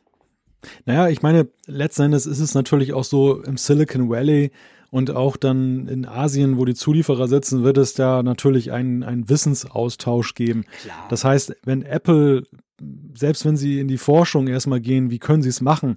Aber bei den Größenordnungen, die sie haben, bei, den, bei dem Know-how, was sie einkaufen müssen, ähm, an, an Leuten, die jetzt dann irgendwas können, da zeichnet sich womöglich dann eben auch für die Mitbewerber ab. Da, das möchte Apple machen, umgekehrt genauso, wenn Samsung irgendwas in die Wege leitet.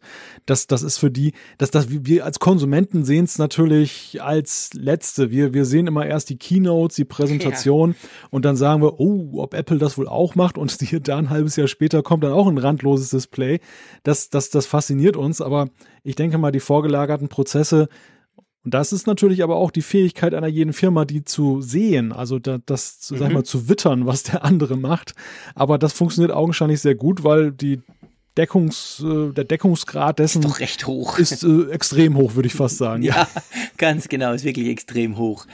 Gut, lass uns weiterspringen zu einem recht spannenden Thema. Wir haben ja schon vor einigen Folgen, das ist schon ziemlich lange her, haben wir ja über APFS gesprochen, das Apple File System, das neue, das ja mit Mac OS High Sierra eingeführt wurde im Sommer. Dieses Filesystem offensichtlich macht Probleme an der Genius Bar, oder Malte? Ja, das berichtet der Guardian, eine ähm, Zeitung in Großbritannien, deren Technikjournalist oder Technikredakteur, der hat im Selbstversuch erlebt, äh, was da passieren kann. Er wollte mit seinem MacBook Pro in den Apple Store und äh, hatte da Probleme mit, dass er das irgendwie, dass das, das ich glaube, das, das äh, stürzte unmotiviert immer ab. Und dann wollte man ihm da helfen. Und dann stellte sich dann halt heraus, dass es da Probleme gab, dann auf diese Daten zuzugreifen, beziehungsweise dann sollte halt das Betriebssystem macOS sollte dann über ein Netzlaufwerk dann, dann ähm, ausgeführt werden. Und dann stellte sich heraus, dass eben im Apple Store lediglich dann 10.12, Version 10.12 Sierra da war, aber nicht High Sierra 10.13 die aber erst dann das Apple File System dann eingeführt hat. Also da gab es dann Probleme. Am Ende muss man sagen, hat sich das irgendwo alles dann gelöst. Es gab einige Verwirrung, aber ähm, ihm konnte geholfen werden. Gleichwohl, natürlich ist das eine Nachricht wert, weil das ja schon irgendwie kurios ist, dass Apple sein eigenes Filesystem anscheinend nicht lesen kann. Ja, vor allem hat man ja das Gefühl, dass quasi Apple intern, aber vor allem eben auch in den Apple Stores und dann eben letztendlich im Support, zum Beispiel bei der Genius Bar, dass ja da wohl als erstes geupdatet wird und alle Tools und alle Macs und etc. natürlich auf der neuen Version sind, wahrscheinlich noch bevor wir sie kriegen. Aber das zeigt sich dann eben, dass offensichtlich das eine oder andere Problem dann passieren kann, gerade bei diesen spezialisierten Tools, die die natürlich einsetzen können, um uns zu helfen, wenn wir Probleme haben. Es ist schon, ist schon interessant, ja, genau. Also ich dachte auch, ja, sowas, das kann, das kann ja wohl nicht sein. Das ist ja sicher alles vorher im Prozess quasi schon, schon dabei, aber ja, offensichtlich nicht. Ja, ich habe mich mal umgehorcht, woran das wohl liegen könnte, möglicherweise. Und die, die, ähm, ja, die Antwort, die ich da so, auf die ich gestoßen bin, die ist dann recht kurios, aber doch sehr einleuchtend. Denn Apple hat ja eine ganze Reihe von, von Diagnose-Tools und, mhm. und äh, Reparaturtools und Möglichkeiten im Apple Store, die an der Genius Bar eingesetzt werden können. Und ähm, da ist es natürlich auch so, das ist nicht unbedingt äh, Ware, die von der Stange kommt. Also die, ja. da, da stellst du nicht mal eben so ein Standard MacBook Pro hin, sondern das sind halt auch Tools, die erstmal entwickelt werden und weiterentwickelt werden. Dann müssen sie wieder verbreitet werden in die mehreren hundert Stores. Ja, und äh, lange Rede, kurzer Sinn. Es ist wohl so, dass dieser Rechner, von dem über das Netzlaufwerk dann das Betriebssystem dann gestartet wird, um dann auf die Daten zuzugreifen, dass das wohl ein Mac Mini Server ist. Ja, ouch. Und der kann ja bekanntermaßen noch nicht das Apple Filesystem. Und äh, ja, deshalb führt das zu Problemen, wobei ich andererseits auch gehört habe, dass dieser besondere Fall jetzt aus Großbritannien so nicht reproduzierbar ist, denn ähm, natürlich das Know-how, dass das dann weitergegeben wird intern bei Apple, ist ja, wächst ja auch äh, unentwegt. Der Bericht wird das sicherlich noch weiter pushen. Es gibt mhm. Trainings und so weiter und so fort. Also man weiß sich da zu helfen. Es ist jetzt nicht so äh, aussichtslos, wenn man mit einem APFS-Rechner hingeht, wie der äh, Bericht es einen Glauben machen lässt, sondern die Geniuses, die wissen schon genau, was sie da tun und kriegen das auch hin. Und ich habe mir auch sagen lassen, die haben ja noch ganz andere Instrumente und Möglichkeiten, dann eben dann Daten zu retten, wenn man kein Backup hatte. Mhm. Und ähm, also man, man kann sich da gut hinbegeben und ist gut aufgehoben, was ich so gehört habe. Ja, definitiv. Ich meine, das ist eine der ganz großen Stärken von Apple. Das, das, das sagen eigentlich alle, vor allem betroffene User. Ich meine, versuch mal mit dem Dell einen Support zu kriegen. Das geht dann relativ schnell mal in Richtung schick's mal halt ein. Und bei Apple kannst du zumindest im Apple Store vorbeigehen. Du kannst den Termin ausmachen an der Genius Bar und im großen, im Großteil der Fälle wird dir dort geholfen. Da kommst du wieder raus und die Geschichte läuft wieder. Also das ist mit ein ganz, ganz, ganz spannender Grund von Apple, äh, für Apple finde ich letztendlich, weil, weil, weil die das einfach haben. Die haben diese ganze Infrastruktur hochgezogen. Denen ist das eben auch das wert und, und wichtig. Also von dem her gesehen kann man da locker vor, vorbeigehen, aber es ist schon spannend. Ich finde, das zeigt dann eben letztendlich solche kleinen Dinge, die, die dann in so einem großen Rollout eines Betriebssystems dann vielleicht, ich sage mal, nicht verhindernd sind, nicht riesige Probleme, aber doch vielleicht Stolpersteine darstellen, oder? Ja, es, es zeigt, was für eine Zäsur es war, von HFS Plus auf APFS ja. zu wechseln. Das, was, was vielen Nutzern gar nicht so bewusst geworden ist, weil diese Änderung ja im Verborgenen stattgefunden hat. Wir haben ja früher mal drüber gesprochen, dass dann eben beim bestimmten Dateioperationen merkt man halt, es geht ein bisschen schneller. Manche merken es auch nicht. Und als man es installiert hat, ist es halt einfach völlig im Hintergrund gelaufen. Kein Mensch hat das wirklich bewusst wahrgenommen, dass da jetzt ein Ding auf APFS läuft. Und äh, dann geht man in den Apple Store und plötzlich ist es ein Problem. Und das ist natürlich, genau. das sorgt natürlich für Aufsehen dann so eine Nachricht. Aber ja, am Ende zeigt es letztendlich nur die Dimension dieser Änderung. Ja, ja, genau. Das ist, ist eben eine Riesensache und dass die so smooth lief und eigentlich die meisten ja überhaupt nichts, aber was heißt die meisten? Wahrscheinlich praktisch alle ja überhaupt nichts davon mitgekriegt haben, weder beim Konvertierprozess, bei der Umstellung noch danach. Das spricht natürlich grundsätzlich schon mal für dieses System selber, weil wie, wie lange hat der Apple HFS Plus? Ja, Keine ewig. Ahnung. Ewig, genau. Ewig, also ewig, ewig. ewig. Ja. Und das ist schon eine große Sache, sowas umzustellen. Das machst du nicht einfach mal so schnell. Das kannst du wohl sagen. Aber ein, ein Punkt noch, den, weil du es gerade angesprochen hast äh, oder angetönt hast, den ich auch in dem, dem Zusammenhang bemerkenswert finde, immer wenn ich mit Apple und dem Support zu tun habe. Also ich glaube, das große Kapital von Apple ist ja nicht nur die, die Service-Infrastruktur, wie sie aufgestellt sind, technisch, sondern was Apple im Support vor allem auszeichnet, ist so, zumindest bei den Erlebnissen, die ich hatte, die unglaubliche Motivation der Service-Leute, dir zu helfen und die Probleme ja, zu stimmt. lösen.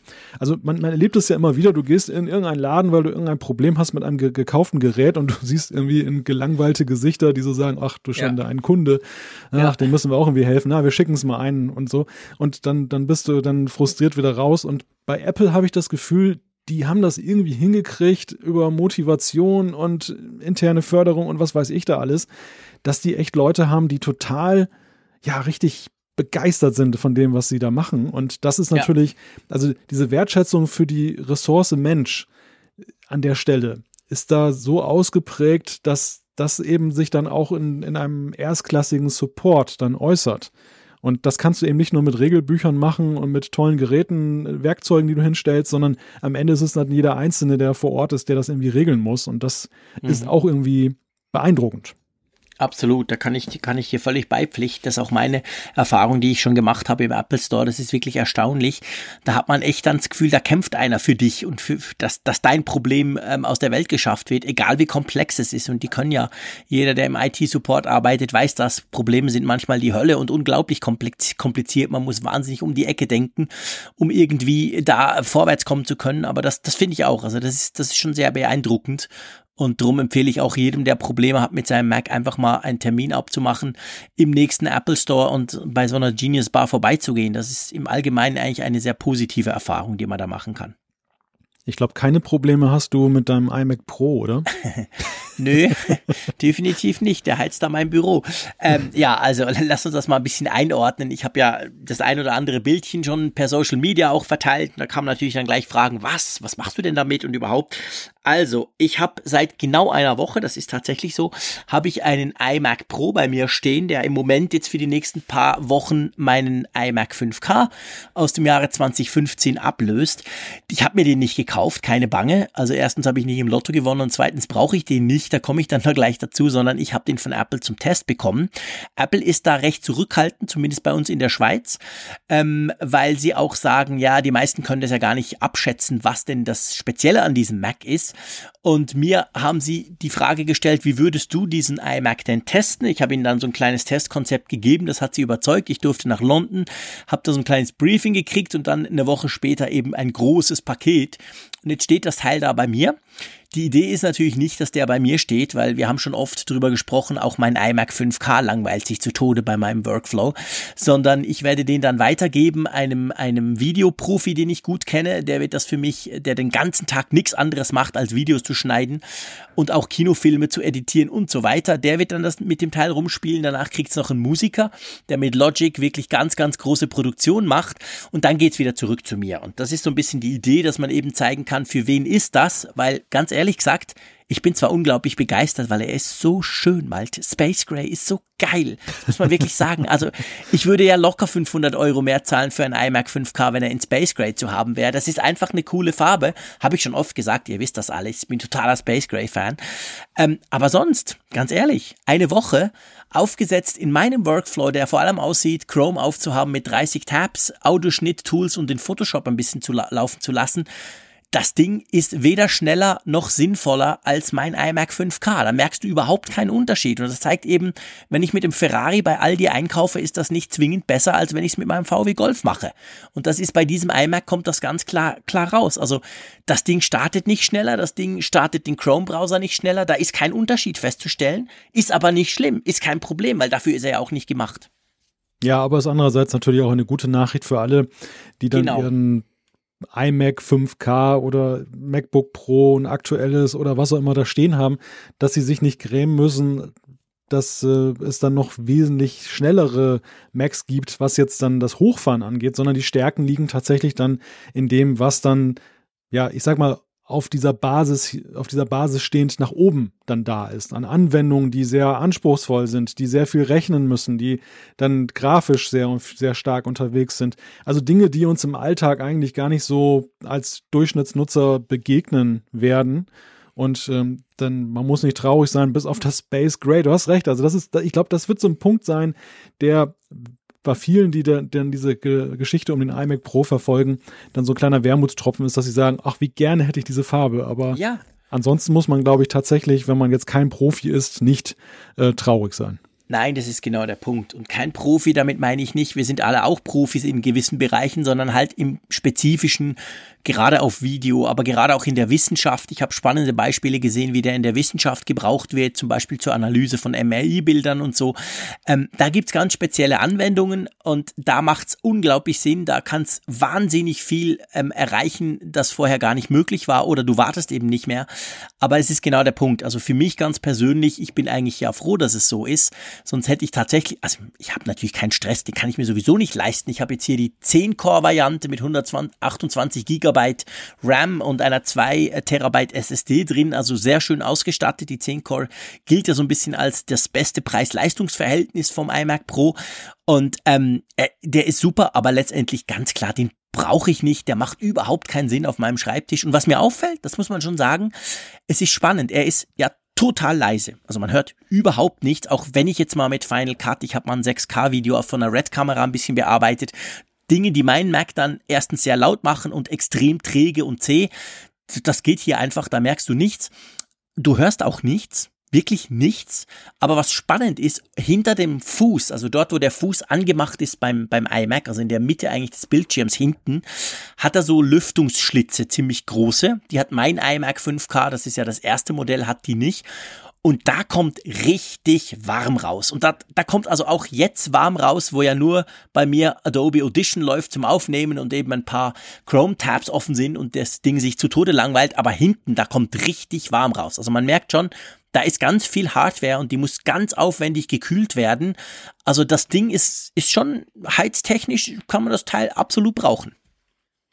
Also weiß ich ja jetzt, an wen ich heute Nacht dann äh, unsere neue Folge schicken kann, wenn dann die Leveler-Software einmal drüber laufen muss. Ja, das ist kein Problem. Aber wobei, seien wir ehrlich, das kann dein iMac 5K auch in 0,0 plötzlich, ja, oder? Nee, ja? nee, also dieses Leveling, was wir hier machen bei jeder Folge, das ist witzigerweise die anspruchsvolle, anspruchsvollste Anwendung, die ich darauf habe. Die, das Echt? braucht in der Tat immer so 10, 15 Minuten, bis das durch ist. Das oh cool, aber das müssen wir mal ausprobieren. Mac Dann habe ich vielleicht auch mal was, was ich den Mac ein bisschen damit, ähm, damit triezen kann. Das müssen ja, das ist eine gute Idee. Komm, das probieren wir mal. Mal gucken, wie lange die Kiste hier hat. Die steht ja jetzt noch ein bisschen bei mir. Äh, mal schauen, genau. Also grundsätzlich lange Rede, kurzer Sinn. Wir werden dann am Ende meines Tests in vier, fünf Wochen nochmal drauf zu sprechen kommen, wenn ich dann das Feedback der Leute habe, die das eben auch auszunützen wissen, diesen Power. Da werden wir sicher nochmal so ein kleines Wrap-up machen rund um den iMac Pro. Ist eine unglaublich spannende, sehr interessante Kiste, aber definitiv nichts für Otto Normalverbraucher und da zähle ich mich eben auch dazu. Und gleichzeitig aber muss ich schon sagen, würde ich mir sehr wünschen, da bin ich nicht der Einzige und vielleicht ist das dann tatsächlich irgendwann im, später in diesem Jahr auch ein Thema. Ich fände schon, Apple dürfte die iMacs durchaus auch in Space Gray bringen, weil es sieht echt klasse aus. Damit meine ich nicht nur die Tastatur und die Maus, auch die sind ganz cool, aber ich finde wirklich den Body selber, das, das sieht einfach extrem elegant aus, das sieht sehr schön aus, vor allem mit den Monitoren, die ja immer schwarz sind. Also das, das gibt irgendeine schöne Einheit, wenn man noch eben einen Zusatzmonitor dran hat. Von dem her, da dürfte Apple definitiv mal zum Pinsel greifen und die iMac-Linie in schwarz färben. Und ansonsten, wer noch eine Challenge für dich hat, darf sich natürlich auch gerne melden. Ja klar, jederzeit. Ihr könnt mir Files schicken, ihr könnt mir irgendwelche Aufgaben schicken, also absolut gerne. Da können wir gerne mal den ein oder anderen Test machen. Das wäre sicher spannend, das, das, das können wir auf jeden Fall tun. Und wie gesagt, ich habe ja auch ein Testprogramm ausgearbeitet, das dann Leute ähm, quasi testen können, die es wirklich auch im Griff haben. Nicht, dass ihr jetzt denkt, was macht denn der mit dem iMac Pro? Braucht er doch gar nicht, da habt ihr recht. Aber ich freue mich auf jeden Fall, das testen zu dürfen und ihr werdet daran teilhaben können, dass das freut mich natürlich noch umso mehr. Da bin ich auch ein bisschen stolz drauf, muss ich ganz klar sagen, dass wir den gekriegt haben vom Apfelfunk. Das ist eine coole Sache und ja, da werden wir dann in Zukunft noch drüber berichten. Lass uns mal zur Umfrage der Woche gehen. Da gibt's nämlich auch einiges zu berichten und ich bin ja ziemlich happy über das Resultat. ja, das, das Resultat spricht äh, eindeutig, eine eindeutige Sprache, möchte ich sagen. Die, die Frage war, sollte Apple ein neues MacBook Air ohne Retina-Display herausbringen? Eine Frage, das darf die jetzt ich ja, sagen, ist ja keine Frage, aktuell oder? ist. ich ja, durfte letztes Mal ja nicht sagen, weil äh, sonst tut man ja die Leute beeinflussen, wenn ich da schon drauf losquatsche mit meiner Meinung. Aber hier war es für mich so völlig klar und offensichtlich sehen das doch ziemlich viele auch so.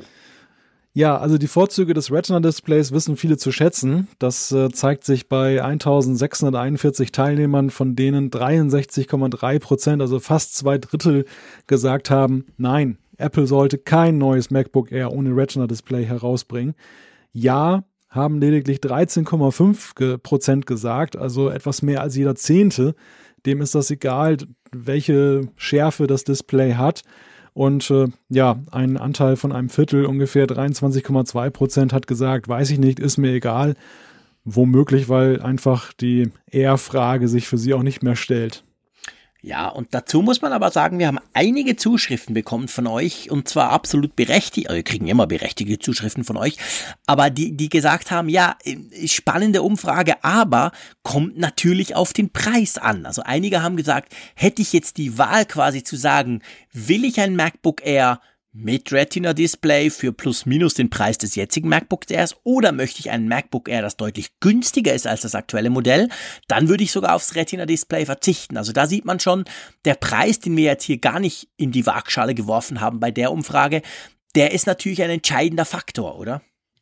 Ja, ja, also ich denke auch, der, der Preis, da sind natürlich die, die Käufer auch beeindruckt oder stehen unter dem Eindruck der, der mittlerweile recht hohen Preise der neuen MacBook Pros, wo es ja eben mhm. auch so ist, dass eben die tollen neuen Features, die Apple eingebaut hat, die bezahlst du ja auch dann eben durch Aufpreise gegenüber dem, was früher mal MacBook Pros gekostet haben. Und man merkt einfach, dass das dann doch auch eben dann die, die Wahrnehmung beeinflusst, will ich bestimmte Dinge haben, weil wir haben sie auch beim iPhone gesehen. OLED-Display war ja auch gleichbedeutend mit, äh, ist dann auch wesentlich teurer. Mhm. Genau, das ist genau der Punkt. Und das ist natürlich, muss man jetzt in dieser, in dieser, sag ich mal, in dieser Umfrage noch so ein bisschen berücksichtigen. Und da habt ihr völlig recht, all die, die uns das geschrieben habt. Aber bei uns ging es jetzt wirklich mal rein technisch, mal abgesehen vom Preis, den lassen wir mal einfach weg. Ging es uns mal drum zu gucken, wie ihr das so seht mit Retina Display. Und ich sehe es auch so. Also ich finde auch, ein modernes Mac Notebook braucht ein Retina Display, Punkt, weil das will man einfach. Ähm, von dem her gesehen, mal gucken, was Apple da wirklich macht. Ja, und jetzt haben wir ja trotzdem natürlich auch diese Woche wieder eine neue Umfrage. Letzte Woche kann man ja sagen, ging es um Hardware. Diese Woche geht es um Software.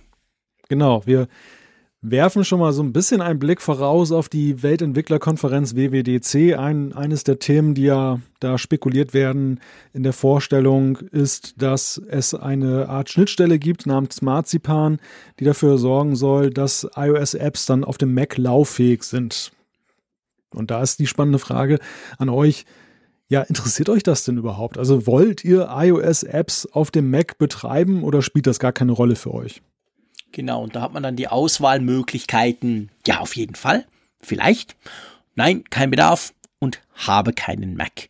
Zum mal so ein bisschen rauszufinden, äh, ob das ein Bedürfnis wäre. Da bin ich echt gespannt drauf, Malte, weil ich habe mir da selber noch gar nicht so eine Meinung gebildet, merke ich jetzt gerade, wo wir das hier besprechen. Also muss ich mir auch mal überlegen, ob ich das eigentlich möchte oder nicht.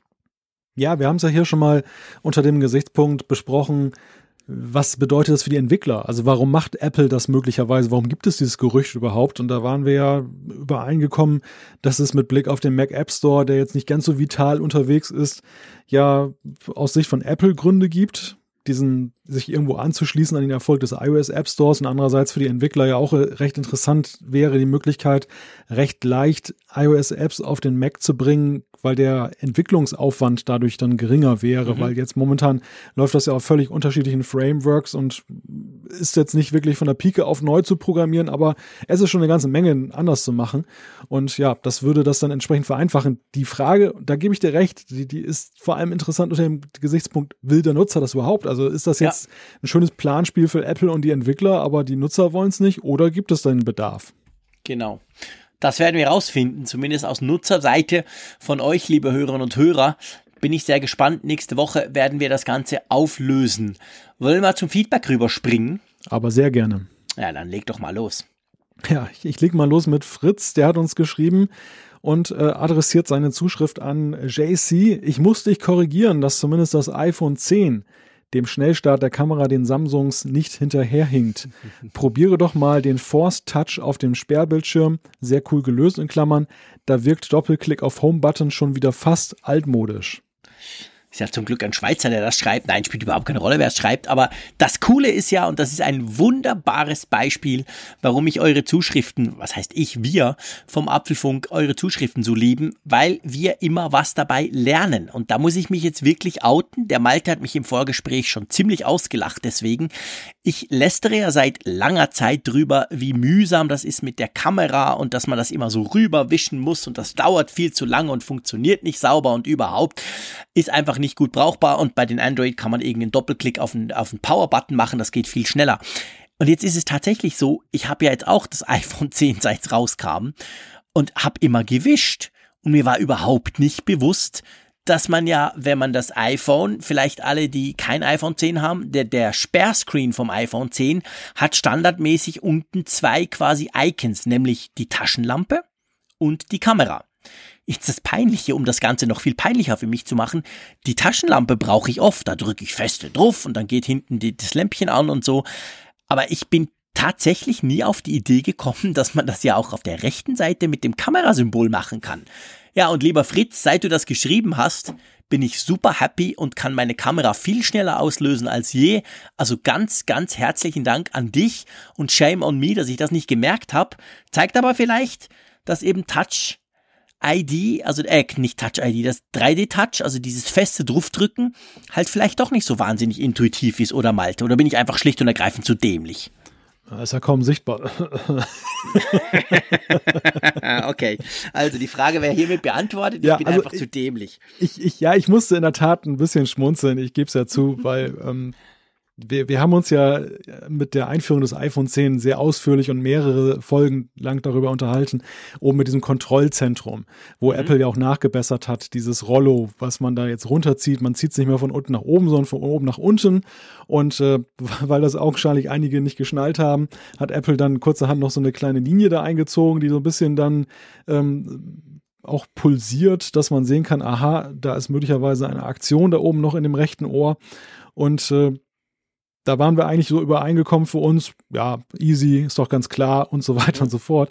Äh, witzig finde ich jetzt, dass bei diesem recht offensichtlichen Button, der ja nun sehr plakativ da unten ist, mhm. dass, dass du den übersehen hast. Aber zeigt andererseits eben auch, wie sehr diese, diese Geste des Kamerareinziehens in, in Fleisch und Blut übergegangen ja, genau. ist. Weil man muss ja sagen dazu, ich habe das jetzt gerade noch, während du, während du gesprochen hast, hier überprüft. Ich habe ja noch ein iPhone 8 Plus hier. Und es ist ja tatsächlich so, das ist nur beim iPhone 10. Also dieser, dieser, dieser Force Touch oder 3D Touch äh, Auslöser, der geht nur beim iPhone 10. Bei allen anderen iPhones ist es noch diese klassische, ich wische von rechts nach links Geste aus dem Sperrscreen raus. Und das ist tatsächlich so. Die ist mir so in Blut äh, in, übergegangen, weil, seien wir ehrlich, also mir geht's jedenfalls so, die Kamera löse ich 90% aus direkt vom Sperrscreen. Also dann brauche ich sie meistens. Wenn ich irgendwas rumklicke auf dem iPhone sowieso schon, brauche ich tatsächlich selten die Kamera. Von dem her gesehen ist das für mich völlig logisch. Zack, ich wisch da rein und das eben das, was nicht immer funktioniert. Aber mir war tatsächlich trotz des Icons nicht bewusst, dass das iPhone 10 da noch eine andere Möglichkeit bietet. Und ich bin super happy, habe ich das jetzt gelernt.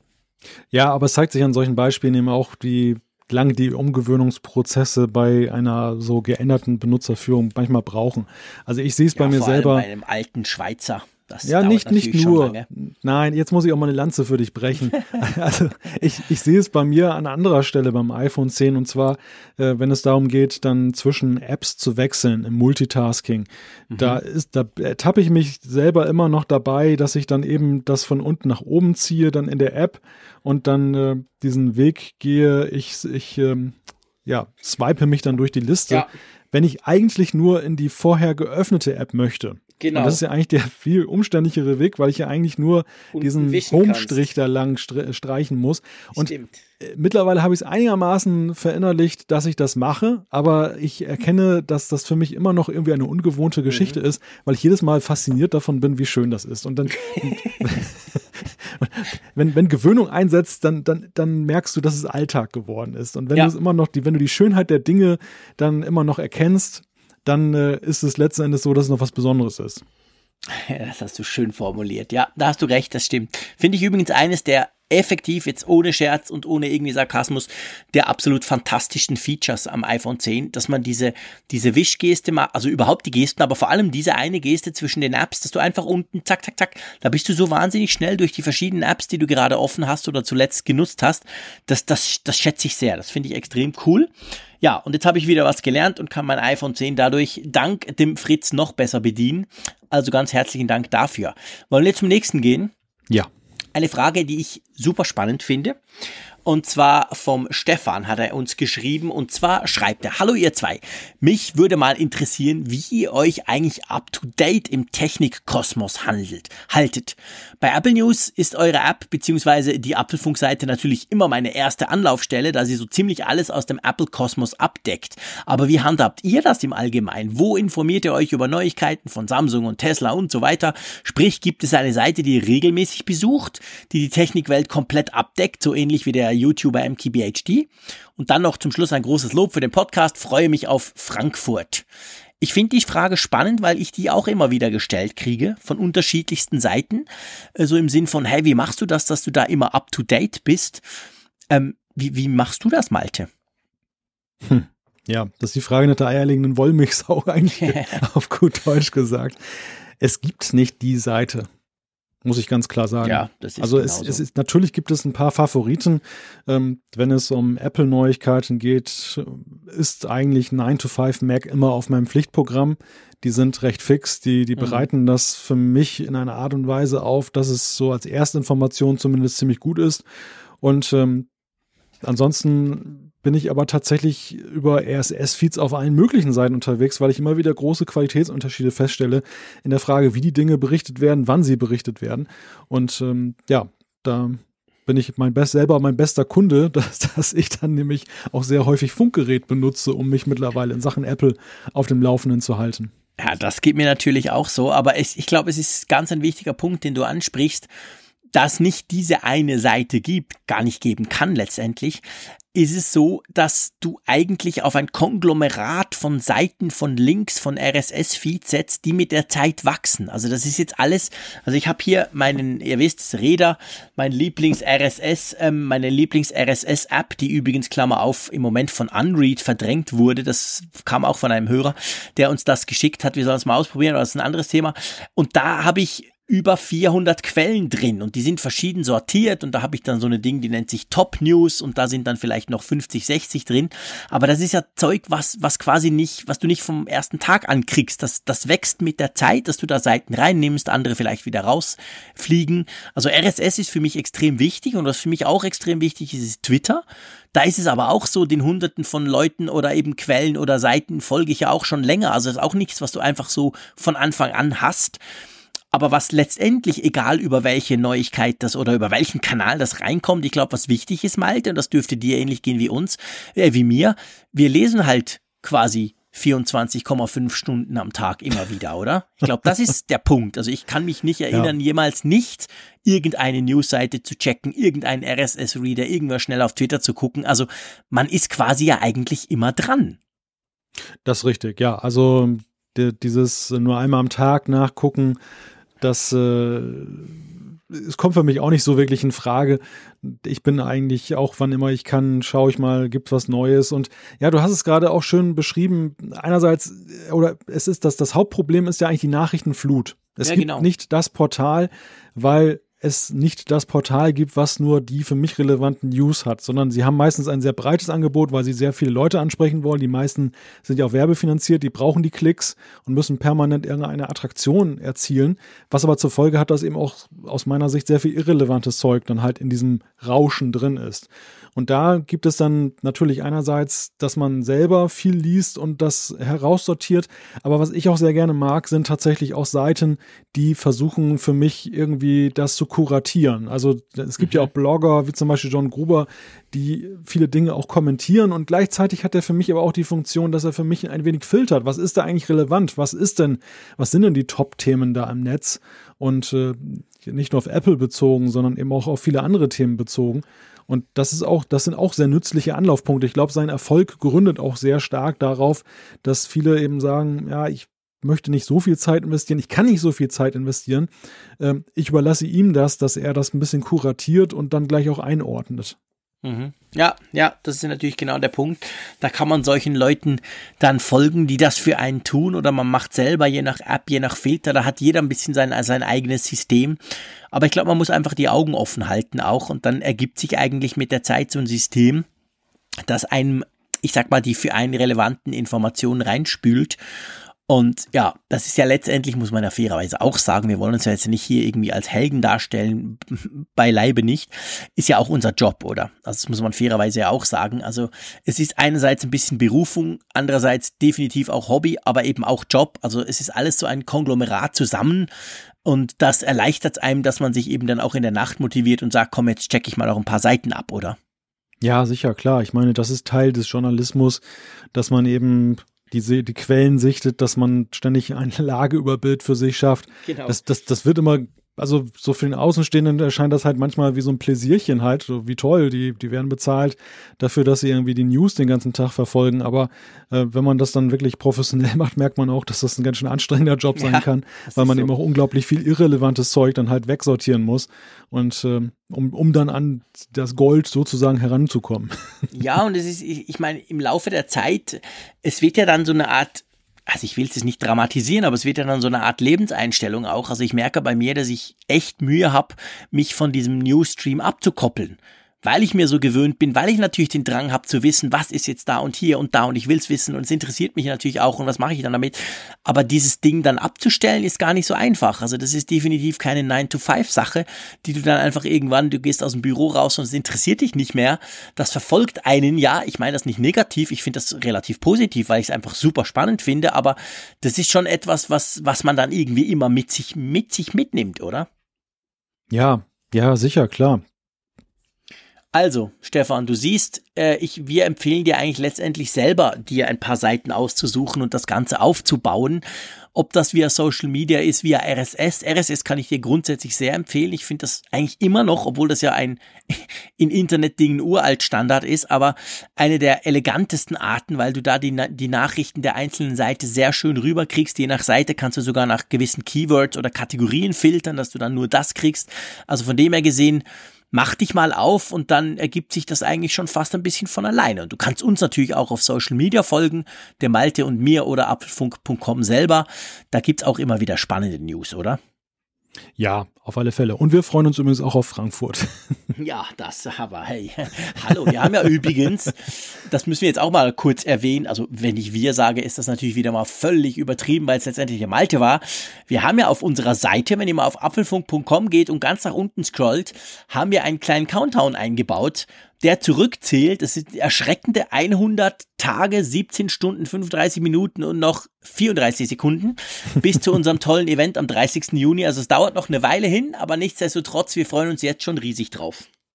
Ja, das ist doch eine gute Nachricht. Deshalb wird ihr zweistellig ab morgen dann die, das runterzählen. Hey, stimmt, du hast recht, habe ich noch gar nicht gemerkt. Natürlich, in 17 Stunden, 35 Minuten wird's zweistellig. Na, siehst du. Wir nähern uns in großen Schritten Frankfurt, dem ersten Apfelfunk-Hörertreffen. Mal gucken. Also, ja, lass uns noch, ähm, lass uns noch ein Feedback reinnehmen, okay? Genau, der Dennis am besten, denke mhm. ich, oder? Klar. Der hat geschrieben, ihr habt den neuen Dark Mode in der YouTube-App besprochen und gelobt. Für das iPhone 10 mit seinem OLED finde ich einen Black Mode aber noch viel interessanter, denn da sind die Display-Pixel wirklich aus und erst dann wird nach meiner Vorstellung wirklich Strom gespart. Echte Dark Modes findet man zum Beispiel in Overcast, Reader oder auch Copied. Ja, das stimmt natürlich. Danke für diesen Hinweis, Dennis. Wir haben übrigens noch eine andere Zuschrift, die ganz in die ähnliche Richtung läuft. Da hat jemand die YouTube-App und eben wir haben ja die YouTube-App zum Anlass genommen, ein bisschen über Dark Modes zu sprechen. Also quasi, wenn das ganze Design plötzlich dunkel wird und dadurch man eben zumindest beim iPhone 10 oder bei anderen OLED-Bildschirmen im Android-Bereich dann Strom sparen kann. Aber es stimmt natürlich, so richtig, richtig Strom sparst du, wenn die Pixel wirklich aus sind, weil wenn ein OLED-Display Pixel aus ist, ist er eben schwarz, ganz schwarz. Bei YouTube hat uns dann auch ein anderer Hörer noch darauf hingewiesen, ist es ja so, wenn du diesen Dark Mode aktivierst, dann wird die App zwar dunkel, aber so ganz schwarz, also ganz aus ist es nicht, weil das sieht man, wenn man dann vergleicht mit der, mit der Notch quasi, die man ja im aus deaktivierten Zustand gar nicht sieht, weil die Pixel gleich dunkel sind wie die Notch. Und bei dem sieht man es dann eben, also es ist dann eher so ein dunkles, pff, nicht gerade grau, aber halt ein, ein, ein, ein, ein helles Schwarz oder so, aber nicht ganz schwarz. Spart aber trotzdem natürlich auch Energie, weil je mehr Farbe der Pixel darstellen muss, desto mehr Strom verbraucht er. Also er ist dann nicht ganz aus und nicht ganz komplett stromsparend, aber er braucht trotzdem auch im Grau- oder Dunkelmodus generell weniger Strom von dem her gesehen. Und ich habe ja argumentiert, dass ich es vor allem schön finde und der Malte hat dann gesagt, nee, Mist, das sieht überhaupt nicht schön aus. Aber ähm, auf jeden Fall Stimmt, du hast recht. Echte Black Themes, wie du schreibst, also wo es wirklich schwarz ist und gar keinen Strom mehr braucht, sind diese von dir erwähnten Apps. Overcast und Reda haben wir auch schon besprochen, gell? Ja. Nebenbei bemerkt, also ich weiß nicht, hast du äh, die, diese neue Version von diesem Spiel Alto schon mal ausprobiert? ich habe es runtergeladen, aber noch nie gestartet. Ja, also das, das, der erste Teil hieß ja Altos Adventure. Genau. Ist, glaube ich, auch schon zwei, drei Jahre her. Ich habe mhm. gestaunt, wie lange das schon her ist. Also es kam mir vor, als wenn es gerade erst gewesen ist. Und jetzt gibt es Altos Odyssey und das ist ein, eine sehr schöne Fortschreibung, klasse Soundtrack, klasse Grafiken, aber darum geht's mir gar nicht. Der Punkt ist, faszinierend finde ich vor allem im Vergleich, wenn, wenn ich das auf meinem iPhone 10 ausführe und ob ich es auf meinem iPad ausführe der, der OLED-Screen, der kommt so zur Geltung, der schafft eine ganz andere Stimmung, als das eben auf dem iPad ist, dann eben mit diesen dunklen Farbtönen. Sieht krass aus. Ich bin es gerade am Starten, ihr hört das vielleicht. Ich, ich höre schon mal ja. den Ton, den Ton äh, angemacht, so ich schalte es wieder ab. Das sieht wirklich unglaublich gut aus. Das sieht wirklich, da hast du recht, das sieht wirklich, das sieht echt scharf aus. Jetzt muss ich natürlich sagen, ich habe den Vorgänger, glaube ich, auf dem iPhone 10 auch noch nie ausprobiert. Ich bin nicht so der Gamer, ich lade mir aber ab und zu Spiele runter, die vor allem viel besprochen werden und nehme mir dann vor, die zwischendurch mal anzutippen zu, zu tippen und auszuprobieren. Aber das sieht wirklich sehr schön aus. Also das ist tatsächlich, also designtechnisch jetzt, da geht's ja nicht primär ums Stromsparen bei einem Spiel. Das sieht schon, boah, beeindruckend. Das kann man durchaus empfehlen, oder? Ja, auf alle Fälle. Also ich bin momentan bei Level 16, dann hast du ja noch was vor dir. Oh, das macht mir jetzt aber gleich Angst, weil ich bin total schlecht bei solchen Spielen. Ich werde sicher ewig brauchen. Meine Kinder sind schon viel besser bei jeder Art äh, Handygame als ich. Also ich bin da, ich habe da irgendwie zwei linke Daumen oder zwei linke Hände oder ich habe zu wenig Geduld, jeweils so lange zu spielen, bis ich es im Griff habe. Das ist natürlich auch möglich. Also meine, meine Aufmerksamkeitsspanne bei Spielen ist immer relativ, ähm, ja, sagen wir mal, mau. Aber ich arbeite dran. Mal gucken. Ich muss ja schließlich ab und zu mal mit meinen Kindern noch mithalten können. Das will man ja. Man will nicht immer ganz peinlich untergehen. Von dem her muss ich auch ab und zu mal ein bisschen üben. Mal gucken, ja. Aber das, sieht wirklich schön aus. Kann ich euch definitiv empfehlen. Ja, ich weiß nicht, wie du siehst, lieber Malte, aber ich würde sagen, wir empfehlen einfach die nächste Folge und beschließen diese, oder? Ja, genau. Also 109 ist die nächste. Und weißt du, was mir gerade noch eingefallen ist zum iMac Pro? Eigentlich was? könntest du ja schon reich sein als Bitcoin-Miner, oder? ähm, wir haben ja vorhin über die, die Wärmeentwicklung gesprochen. Und Wärme, ich meine, Wärme entsteht ja nicht durch sich selber. Ich gehe mal davon aus, dass das Teil auch ein bisschen mehr Strom braucht. By the way, der Malte hat mir im Vorgespräch gesagt, häng doch mal ein Strommesser dran. Werde ich tatsächlich noch tun, um das mal vergleichen zu können mit dem iMac 5K. Ähm, also von dem her gesehen, du, du hast recht, natürlich. Ich könnte das Teil eigentlich das ist eigentlich noch eine coole Idee. Jetzt ist ja erst zwölf in der Nacht. Ich könnte da mal noch was installieren. Mal gucken. Bei uns ist sowieso wahnsinnig heiß, äh, kalt und die Heizung hat schon abgeschaltet. Vielleicht kann ich noch ein bisschen Zusatzwärme brauchen. Also, I keep you informed in Apfelfunk 109, ob ich es geschafft habe, einen Bitcoin zu meinen dann hätte ich ja damit schon fast den Mac rausgeschlagen. Das wäre wirklich cool. Nein, so weit geht's nicht, aber das ist eine, wirklich eine Überlegung. Ich überlege ja dran rum, wie man das Teil ein bisschen auslasten könnte. Du bringst mich da auf Ideen ganz am Schluss des Apfelfunks. Krasse Sache, Malte. Also, ich halte jetzt die Klappe definitiv. Neues Mikro hin oder her. Ich freue mich auf nächste Woche. Ich freue mich auf die Diskussion mit dir, lieber Malte. Wir werden einiges zu diskutieren haben in der nächsten Folge. Das kann man oh, schon ja. jetzt abschätzen. Oh ja. Und sage drum mein übliches und immer liebgemeintes Tschüss aus Bern. Also nächstes Mal sommerliche Temperaturen in Bern. Bis dann.